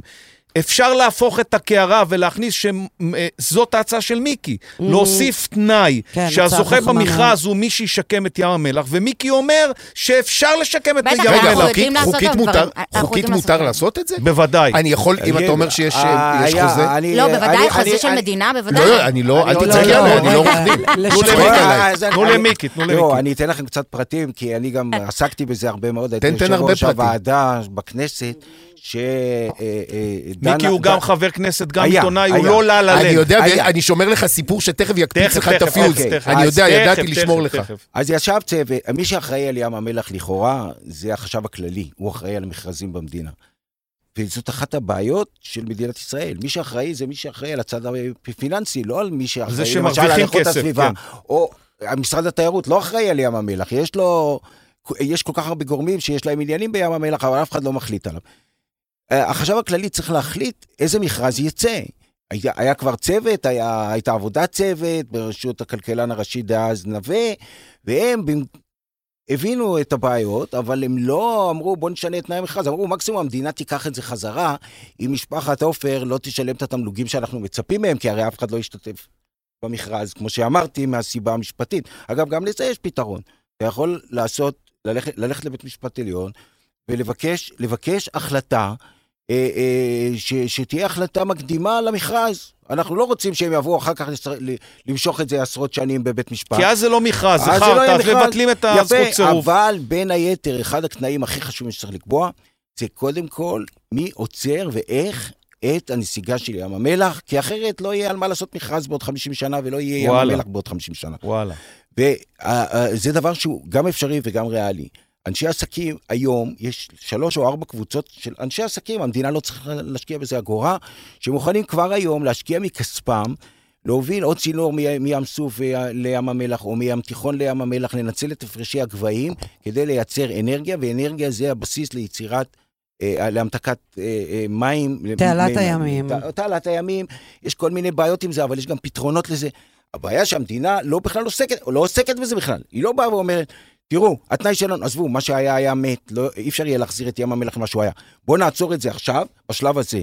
ברגע שנעצור, נוכל לשקם את הים, נוכל לסתום את איך הבולענים. גורמים לפוליטיקאים לא. להשקיע בזה, מיקי? אני אגיד... יש עכשיו המון יפי נפש שמאלנים הנה, ב- אה, בממשלה. אחד, מדברים. קדימה. מדברים. שתיים, תראו, יש לנו צרות יותר אה, דחופות, אני אקרא לזה, אני לא יודע, באמת. זה מאוד דחוף אבל זה, נשמע אתה. יודע, זה תמיד יהיה. אבל- תמיד אפשר יהיה להגיד את זה. נכון. אבל בניגוד לדברים אחרים שבהם אנחנו כל הזמן חלוקים ועל על כל הזמן רבים עליהם, איפה יבוא הגבול שלנו ומה תהיה הזהות של המדינה נכון, שלנו. זה וזה. קונצנזוס, זה בטוח ים המלח יש קונצנזוס. קונצנזוס, יש הסכמה נכון. לאומית אז תשמעי, ש- אני, שאת אני הדבר מודיע הזה לך, צריך להציל. אני מודיע לך חגיגית, שגם זה יהפוך לאישו פוליטי. כמו האונס בקפריסין, לא, וכמו לא, אה, לא. בעד או נגד. לא, כן. לא. כמו הגז, כן? הגז גם הפך עכשיו, אני, אני רוצה להגיד לך משהו, מיקי, אתה יודע... ב- רגע, לפני שאתה עובר לנושא אחר. לא, אני- לא, אותו נושא. בשנת 2000 או 2001, אני לא זוכר, מכרתי את הדירה הראשונה שלי בגבעתיים, היה לי אז דירה, נולדו אה, ילדים, עניינים, עברנו לדירה אחרת. אה, אה, בא לקנות את הדירה, בן אדם ביום שישי בצהריים, נכנס, אומר לי, תוריד את המודעה, אני רוצה את הדירה, תוריד את המודעה. אני אומר אחלה, מי אתה? אה, אני עכשיו, הוא אומר לי, אה, אתה לא מכיר אותי? אמרתי לו, אה, אז הוא אומר לי, אני ניר גלעד. אמרתי, בסדר. ואז אה, ישר אה, זה, אה, צלצלתי לאבא שלי שיבוא. הוא היה החשב הכללי נרגל. כן. ואז אבא שלי נכנס, הוא ראה אותו, הוא התחיל לצאת לו עשן מהאוזניים, אמר לו, סגרו את העניינים, הלך, חזר ביום ראשון עם הכסף, אני לא הבנתי, ראיתי את אבא שלי עצבני, לא ראיתי אותו ככה עצבני. אמר לי, תקרא, מי זה, תקרא את הסיפור. ואז הבנתי בשעה, לא הבנתי הכל, אני לא בקיא כמוך, לא, לא מתחיל להיות בקיא כמוך, אבל לקח לי איזה שעה, שעתיים, שנה, שנתיים, והבנתי את כל הסיפור של האחים עופר,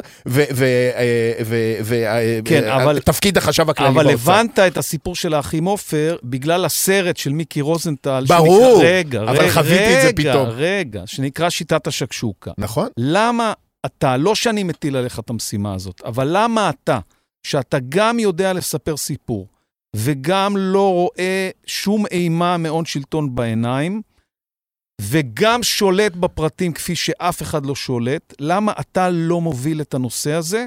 אני חושב, אני חושב שאתה יכול לגרום לזה שמלא מלא אנשים צעירים יזדהו עם הדבר הזה, כי זה כאילו, אתה יודע, זה, זה, כל אחד יודע לשרטט את מפת ישראל, הוא לומד את זה, וכשאתה לא משרטט את ים המלח, שמשרטטים אותו היום באופן שהוא כבר לא קיים באמת, אבל כשאני קראתי את המאמר הזה, אמרתי, וואלה, מיקי יודע לספר סיפור, לא יעזור שום דבר.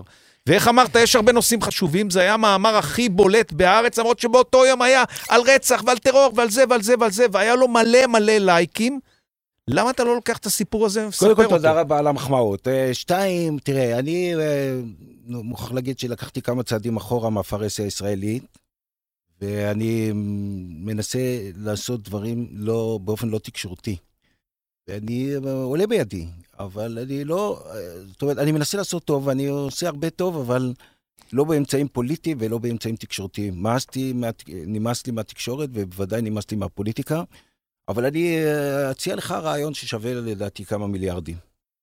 אני אציע לכם, באמת, אתם גם צעירים, וגם אתם חדורי מוטיבציה. בואו תעשה סייב ים המלח על המצדה. כל האומנים הכי גדולים בעולם יבואו, נגייס כסף לעניין הזה, נעלה את התודעה. אני מוכן, אה, אתה יודע, בערב הזה, שיהיה ישודר בכל העולם, אני בטוח, גם לשאת אה, דברי ברכה לכבודכם. אוקיי, אז אני, תשמע, אני, אני, זה רעיון אדיר, אני הולך איתך. זה רעיון אדיר, זה רעיון שלך. אני אחרי פסח אה, יושב איתך, כי אני פשוט בפסח אהיה קצת בחופש, יושב איתך, אני חושב שאפשר יהיה להרים את זה.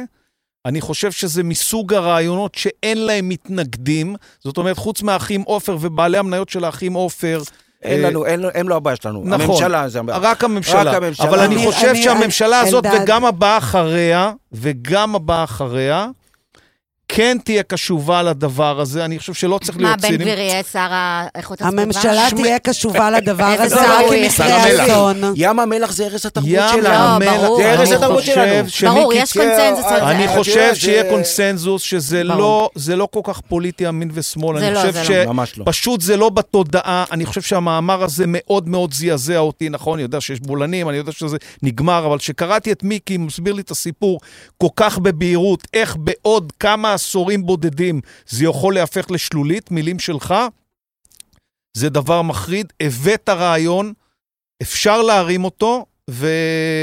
וכמו שאתה מכיר אותי וכמו שאני מכיר אותך, הרעיון הזה לא כל כך יישאר על השולחן. יאללה, לך לראות את רגע, ליברפול. הימור על ליברפול, אה, תהמר.